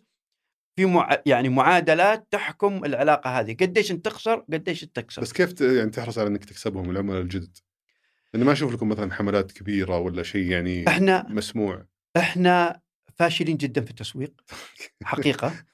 آه، الجودة التسويق صفر آه، نعتمد بالدرجة الأولى على تجربة عميل راضي عشان يجيب عميل ثاني ويجرب ويرضى. هذا هذا هذه المعادلة اللي نعتمد عليها. آه، ال- خلال السنتين الماضية صار في تغير. دخلت ال social media والمؤثرين بدرجة كبيرة. أي مؤثر في ال social media يطلع في سناب شات يقول والله ذا المنتج خلينا من القهوة المنتج الفلاني اللي ما أدري وش هو اللي فالناس انكبت عليه. يعني أنا أستغرب فترة معينة آه ما- أنا ما ودي أتكلم بأي صناعة كذا آه عشان يعني ما يكون فيه آه تشخيص لأي عليهم. صناعة. لكن جاء فترة اللي هي المطابخ الألمانية. كأنه ما حد الناس ما عرفوا مط... ولا يعرفون يعيشون إلا بالمطابخ الألمانية. فواتير عالية جدا آه، مؤثرين قادوا الناس إلى تحمل فاتورة عالية جدا في سالفة المطابخ الألمانية وأنا نستخدم التقنية الألمانية والمنتجات الألمانية وأقدر آه، حجم ال engineering أو أو الأعمال يعني. جودة التصنيع اللي. اللي يحطونها فيها لكن أحيانا مي بلك أنت يعني مي للجميع مي للعامه أنت ما تحتاج الجودة هذه أعلى من ال... بالضبط. إيه. ولكن تخيل تأثير ال social media على استهلاك هالنوع اللي غالي جدا وغير مناسب لاستخداماتنا. ليش ما تستغلون؟ طيب؟ إحنا صفر يعني ضعيفين في في موضوع التسويق واستغلالها. طبعا هذه بلا شك هي فرصة سهلة تسويقية. لكن إحنا إحنا ما أحسن استغلالها كتقصير ولا كمبدأ إنك ما لا لا؟ تقصير تقصير. ولا هي بالعكس أداة ممتازة والمعلنين يستحقون يعني هو هو يعلن ويجيب نتيجة فيستحق المبلغ اللي ياخذه. بلا شك هي تكلفة مقابل منفعة وج- وجاب منفعة آه، المعلن. آه، لكن إحنا يعني ما ما احسننا استغلالها تسلمي فيعني يعني أوجه القصور عندنا كثيرة مي مي مي بس موقفة على هذه أحد ال- الطرق التسويقية اللي ممكن يستفيدون منها القهاوي والمطاعم الآن اللي هو منصات التوصيل أي. ولاحظت أنكم تأخرتوا في تبني المنصات هذه وطرح جافا أو يعني عرض جافا تايم فيها كخيار أي. فوش كان سبب التحفظ اللي تأخر خاصة مع فترة كورونا يعني كنتوا تحتاجون أنكم توصلون للعملاء إحنا إحنا نرى إنها غير غير مجدية لا لنا ولا للعميل. آه، دخلنا فيها دخلنا فيها مع كورونا لأنه يعني تعرف الشريان إذا تقفل وما بقى إلا شيء بسيط عشان تحافظ على نجاة الشركة فالفتحة البسيطة هذه في الشريان هي اللي تساعدها على الحياة مم. هذا اللي استخدمناه مع مع التوصيل. يعني يعني بالكاد مشانا الموضوع بس هذا. وش ليش كنت رافض الموضوع أساسا؟ هو الحقيقة موضوع لوجستي يعني يعني نرجع مرة ثانية تبغى 300 400 عميل عشان تصير في جدوى توصيل ما يخدمك أكثر من 10 15 20 عميل باليوم معقولة؟ للفرع الواحد. okay. آه، اتصور لا- إنه في ناس يعني 70 80% من مبيعاتهم أساسا من التطبيقات اي المطاعم الحسبه تختلف. م. لأنه لأنه الكافي منتج فردي شخصي واحد اثنين بس. م. الأكل عائلة أو بيت أربع أشخاص ست أشخاص. أوكي. الفاتوره مختلفة تماما. المتوسط آه، فاتورة القهوة نصف أو أو تقريبا 70% 60% من فاتورة الأكل الوجبة فايضا هذا عنصر ثاني. آه، فال- فالحسبه الاقتصادية مرة مختلفة جدا مختلفة لذلك المطاعم يعني مثلا دومينوز آه، الم- الم- الموديل مبني من 40 سنة على موضوع التوصيل يعني أصلا ما عندهم ما, ما تقدر تأكل عندهم. اتصل علينا وحنا نجي نوصل لك البيتزا من 40 سنة مم. وناجح جدا لأن ال- ال- ال- التسعير يسمح بتحمل فاتورة التوصيل مم. أو أذكر حسبناها يعني قبل قبل ما ترتفع التكاليف وكذا كان تكلفة المشوار الواحد لو إحنا بنسويه ولا شركات توص... المطاعم اللي عندها توصيل 13 ريال تكلفة الرحلة الواحدة للتوصيل مم. طيب أنت بتحط هال 13 ريال على فاتورة قيمتها 15 حتطلع 28 فالعميل يقول يا أخي قهوة ب 28 في النهاية ما تصل إلى العدد يعني في ناس حتطلب ما مو مشكلة لكن ما راح تصل إلى ال ال ال ال ال ال الكمية اللي تقول والله هذا شيء جدا مهم عندي يعتبر رافد جيد للبزنس بس وش اللي يمنع إنك تخليها مجرد قناة تسويقية ثانية؟ موجودة مم. شغالة هل هي مثلا النسبة اللي يأخذونها تشوف إنها عالية يعني تعتبر ولا؟ لا لا إحنا نشوفها من من جهة العميل م. العميل في النهاية لأنه لأنه ترى تكلفة التوصيل متضمنة لازم حي- حيدفعها العميل م. آه، فالتسعير عندنا وعند غيرنا مبني على انه العميل جاي يأخذ المنتج بنفسه م. طيب إذا دخلت التوصيل فتمرر فاتورة التوصيل بشكل أو بآخر للعميل. فيرتفع السعر بشكل كبير تقلل يعني صارت في تجارب لعملية الت- التسعير مثلا منتج بتسعير ريال ثم رفعته إلى 100 ريال. م. كم نسبة الناس تفقدهم؟ أنت زدت 10% آه، الحاصل إنه في كثير من ال businesses يعني ما فيها مرونة تسعيرية تتحمل ال 10% الزيادة هذه. آه، ففي التوصيل في ناس حتاخذ تتحمل 15 ريال أو أو أو 20 ريال زيادة لكن ما تحصل إنه مبرر آه، فبالنسبة لنا ما هي business case يعني تستحق أنت ما أنت متحفظ عليها كقناة لا وهي موجودة. إيه. بالعكس اللي بها موجودة يقدر يد- يدخل تطبيقات ويحصل جافا تايم ويطلب وإحنا شغالين مع مع ال- الشركات التوصيل شغالين معاهم. وقدرت تحافظ على الجودة من خلال ال- ال- التطبيقات هذه؟ إنه تضمن المنتج يصل بشكل آه، جيد ولا؟ أنا بالنسبة لي شخصيا أنا كمستهلك آخذ القهوة لي أنا عبد الله بالحالي يعني كذا. آخذ القهوة في نفس المكان. ما, ما أقدر آخذها آه، بعد نص ساعة مثلا. لكن اكتشفت مو مو اكتشاف هذا واقع من سنوات طويلة إنه كثير من السائقين في البيوت يجي وعنده طلبات قهوة للبيت كامل ياخذ القهوه على بال ما يوصل للبيت على بال ما ينتبهوا إنه في قهوة على بال ما يشربونها هاي تاخذ ساعتين مم. ففي ناس من الأساس ال- ال- ال- المقدار هذا مقبول عندهم وهذا مم. موجود عندي في بيتي موجود في كثير من البيوت لأنه يا أخي اليوم أنا ما بطالع بس أبغى قهوة. آه، فأقبل بهالمستوى هذا من من وفي ناس أصلا ما تفرق معي يعني درجة حرارة أو مت- كم لها بس نع- نعتبر, تقريبا نص ساعة 45 دقيقة عند كثير من الناس ما تأثر أو أو.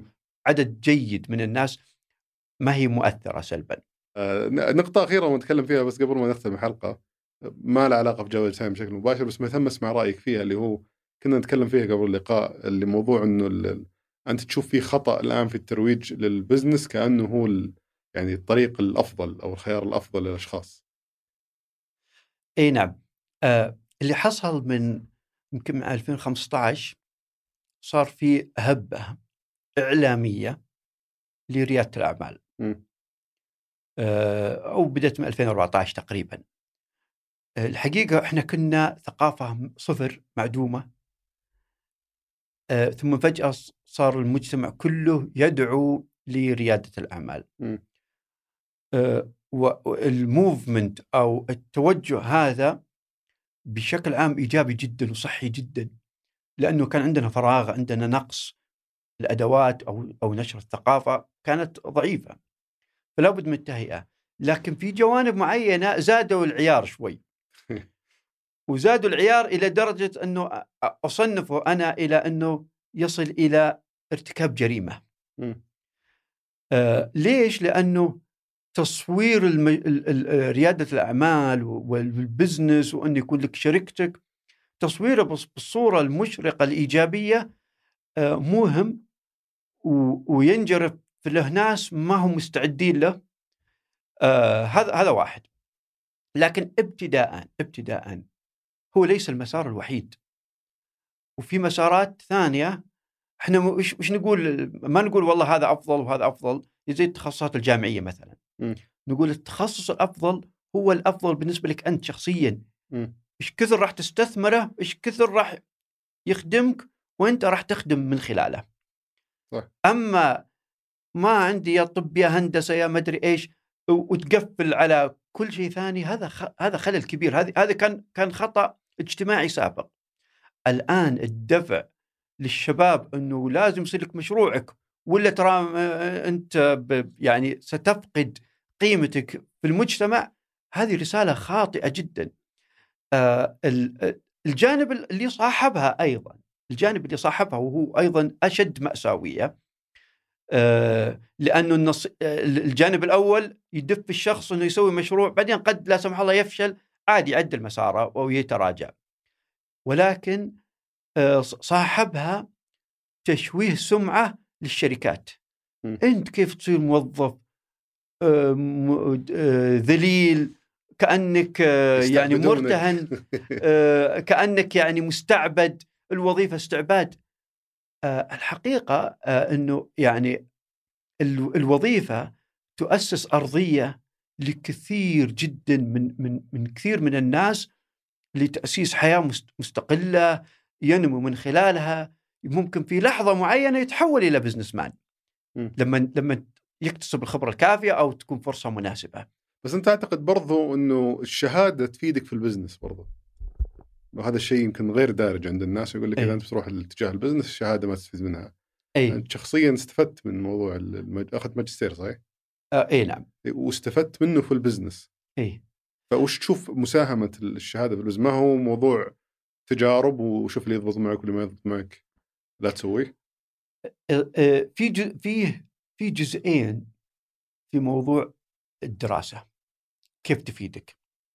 الجزء الأول أنت مثلا معماري درست عمارة وامتهنت هذه وصارت مهنتك وأسست عليها business فأنت بشكل مباشر قاعد توظف اللي درسته في عملك في business أيضا م. أو مثلا واحد درس شيف مثلا ودرس طبخ فهو ما درس في في في معهد دبلوم يوظف ال business يصير صاحب أحسن مطعم ويصير يقدر من خلاله يأسس ال business. في المجال الثاني اللي هو يعني نقدر نسميه خطم على ال business. لكن الدراسة كانت عامل أساسي بدون ما يشعر. فمثلا دمج مهارتين مع بعض. أحدهما اللي تعلمته في ال business. أو عفوا اللي تعلمته في الجامعة أو تعلمته في الدراسة إيه. مع شيء آخر فتعطيك موقع في السوق مختلف عن الآخرين م.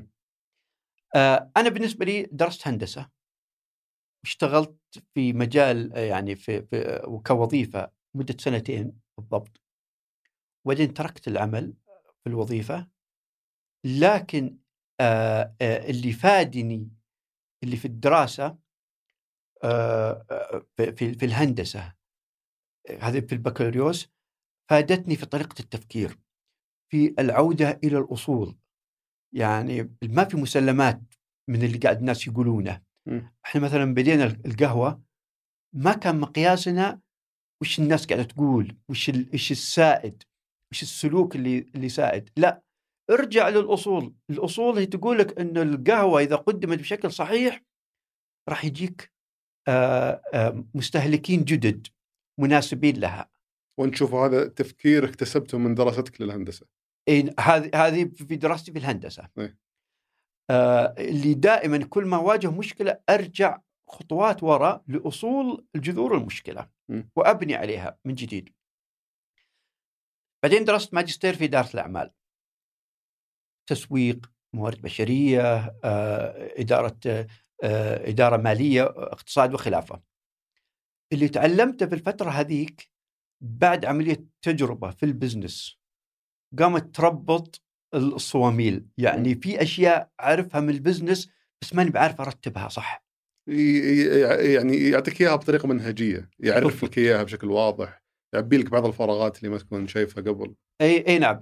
مع إنه إحنا نقول في التسويق إحنا صفر نعم. لكن آه آه تعلمت كثير من من من من منهج التسويق. وإذا سمحت لي بس في في نقطة عشان نرجع لموضوع القهوة المختصة وأساس تعلمته في موضوع التسويق. آه في دورة حياة المنتجات عموما. فراغ تام السوق ما في شيء. ثم يطلع منتج آه بسيط أصيل. ثم ويقبل يقبل الناس على المنتج هذا.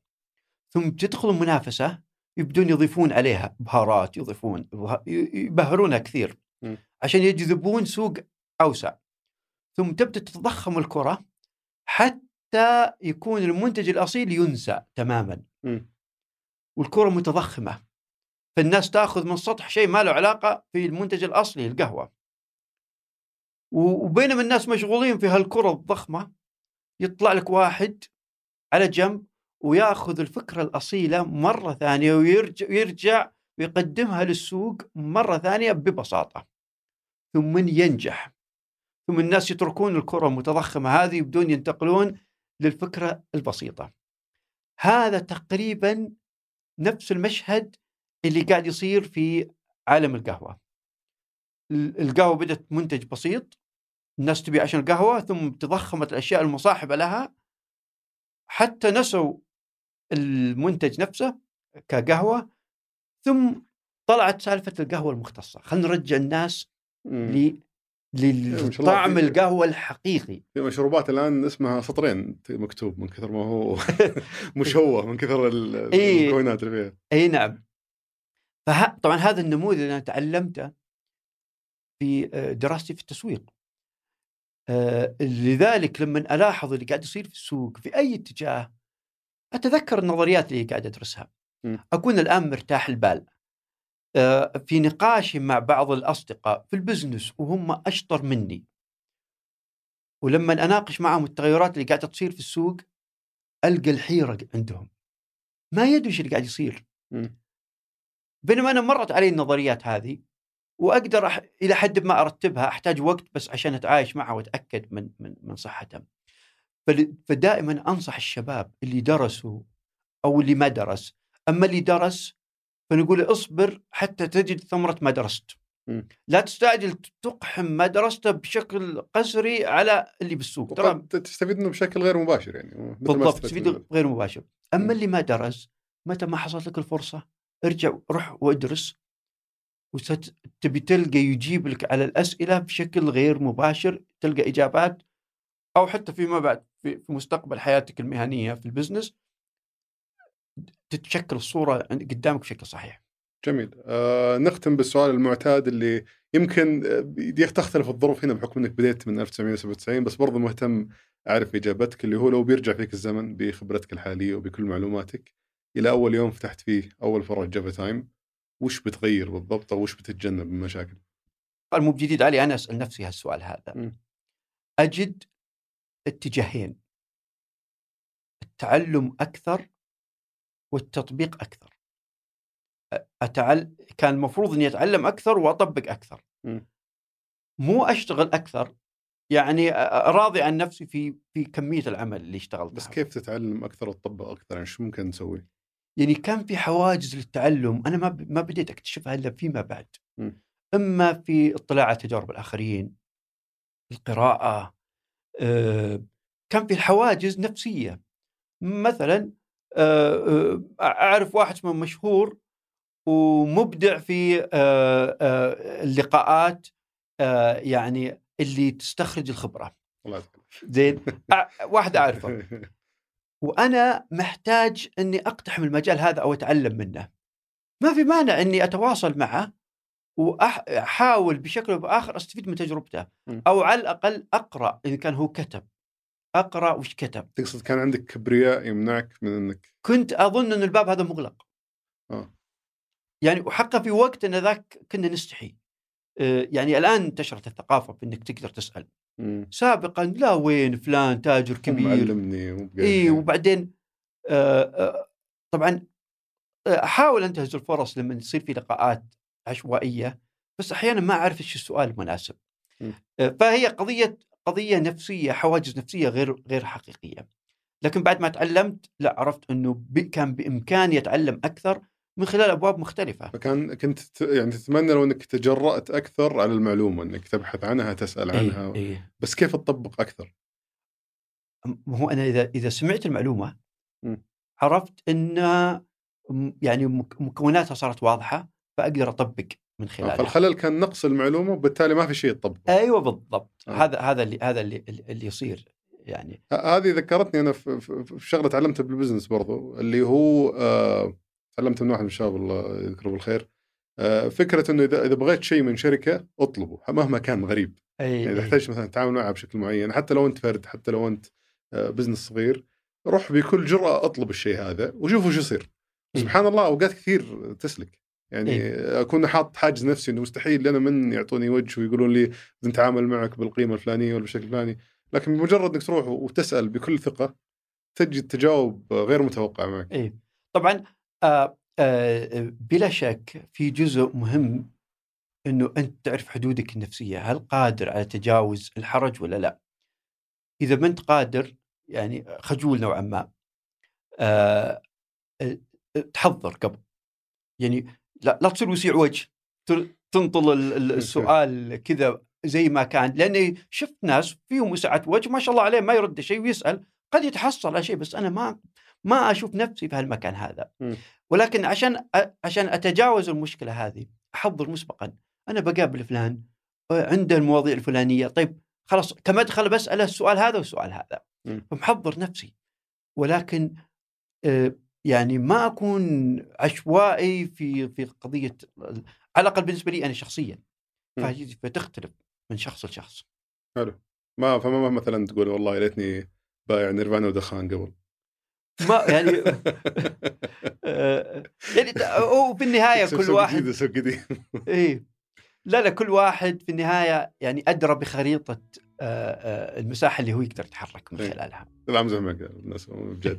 الله يعطيك العافية أخوي عبد الله استمتعت جدا باللقاء معك. لو بيد جلسنا حتى ساعة إضافية لأن في أشياء ما غطيتها في اللقاء لكن بإذن الله يكون اللي غطيناه مفيد للجميع. وأتمنى إنك تكون استمتعت برضو باللقاء كثر ما استمتعت لا. جدا حقيقة أنا أستفيد جدا من من لقاءات مثل هذه قبل أي واحد ثاني لأنه عبارة عن استرجاع واستحضار الصورة كاملة مرة أخرى وبلا شك أنا المستفيد رقم واحد. هذا كان بالنسبة لحلقة اليوم. شكرا لمتابعتك الحلقة. إذا عجبتك أتمنى تدعمنا بالنشر والتقييم في iTunes.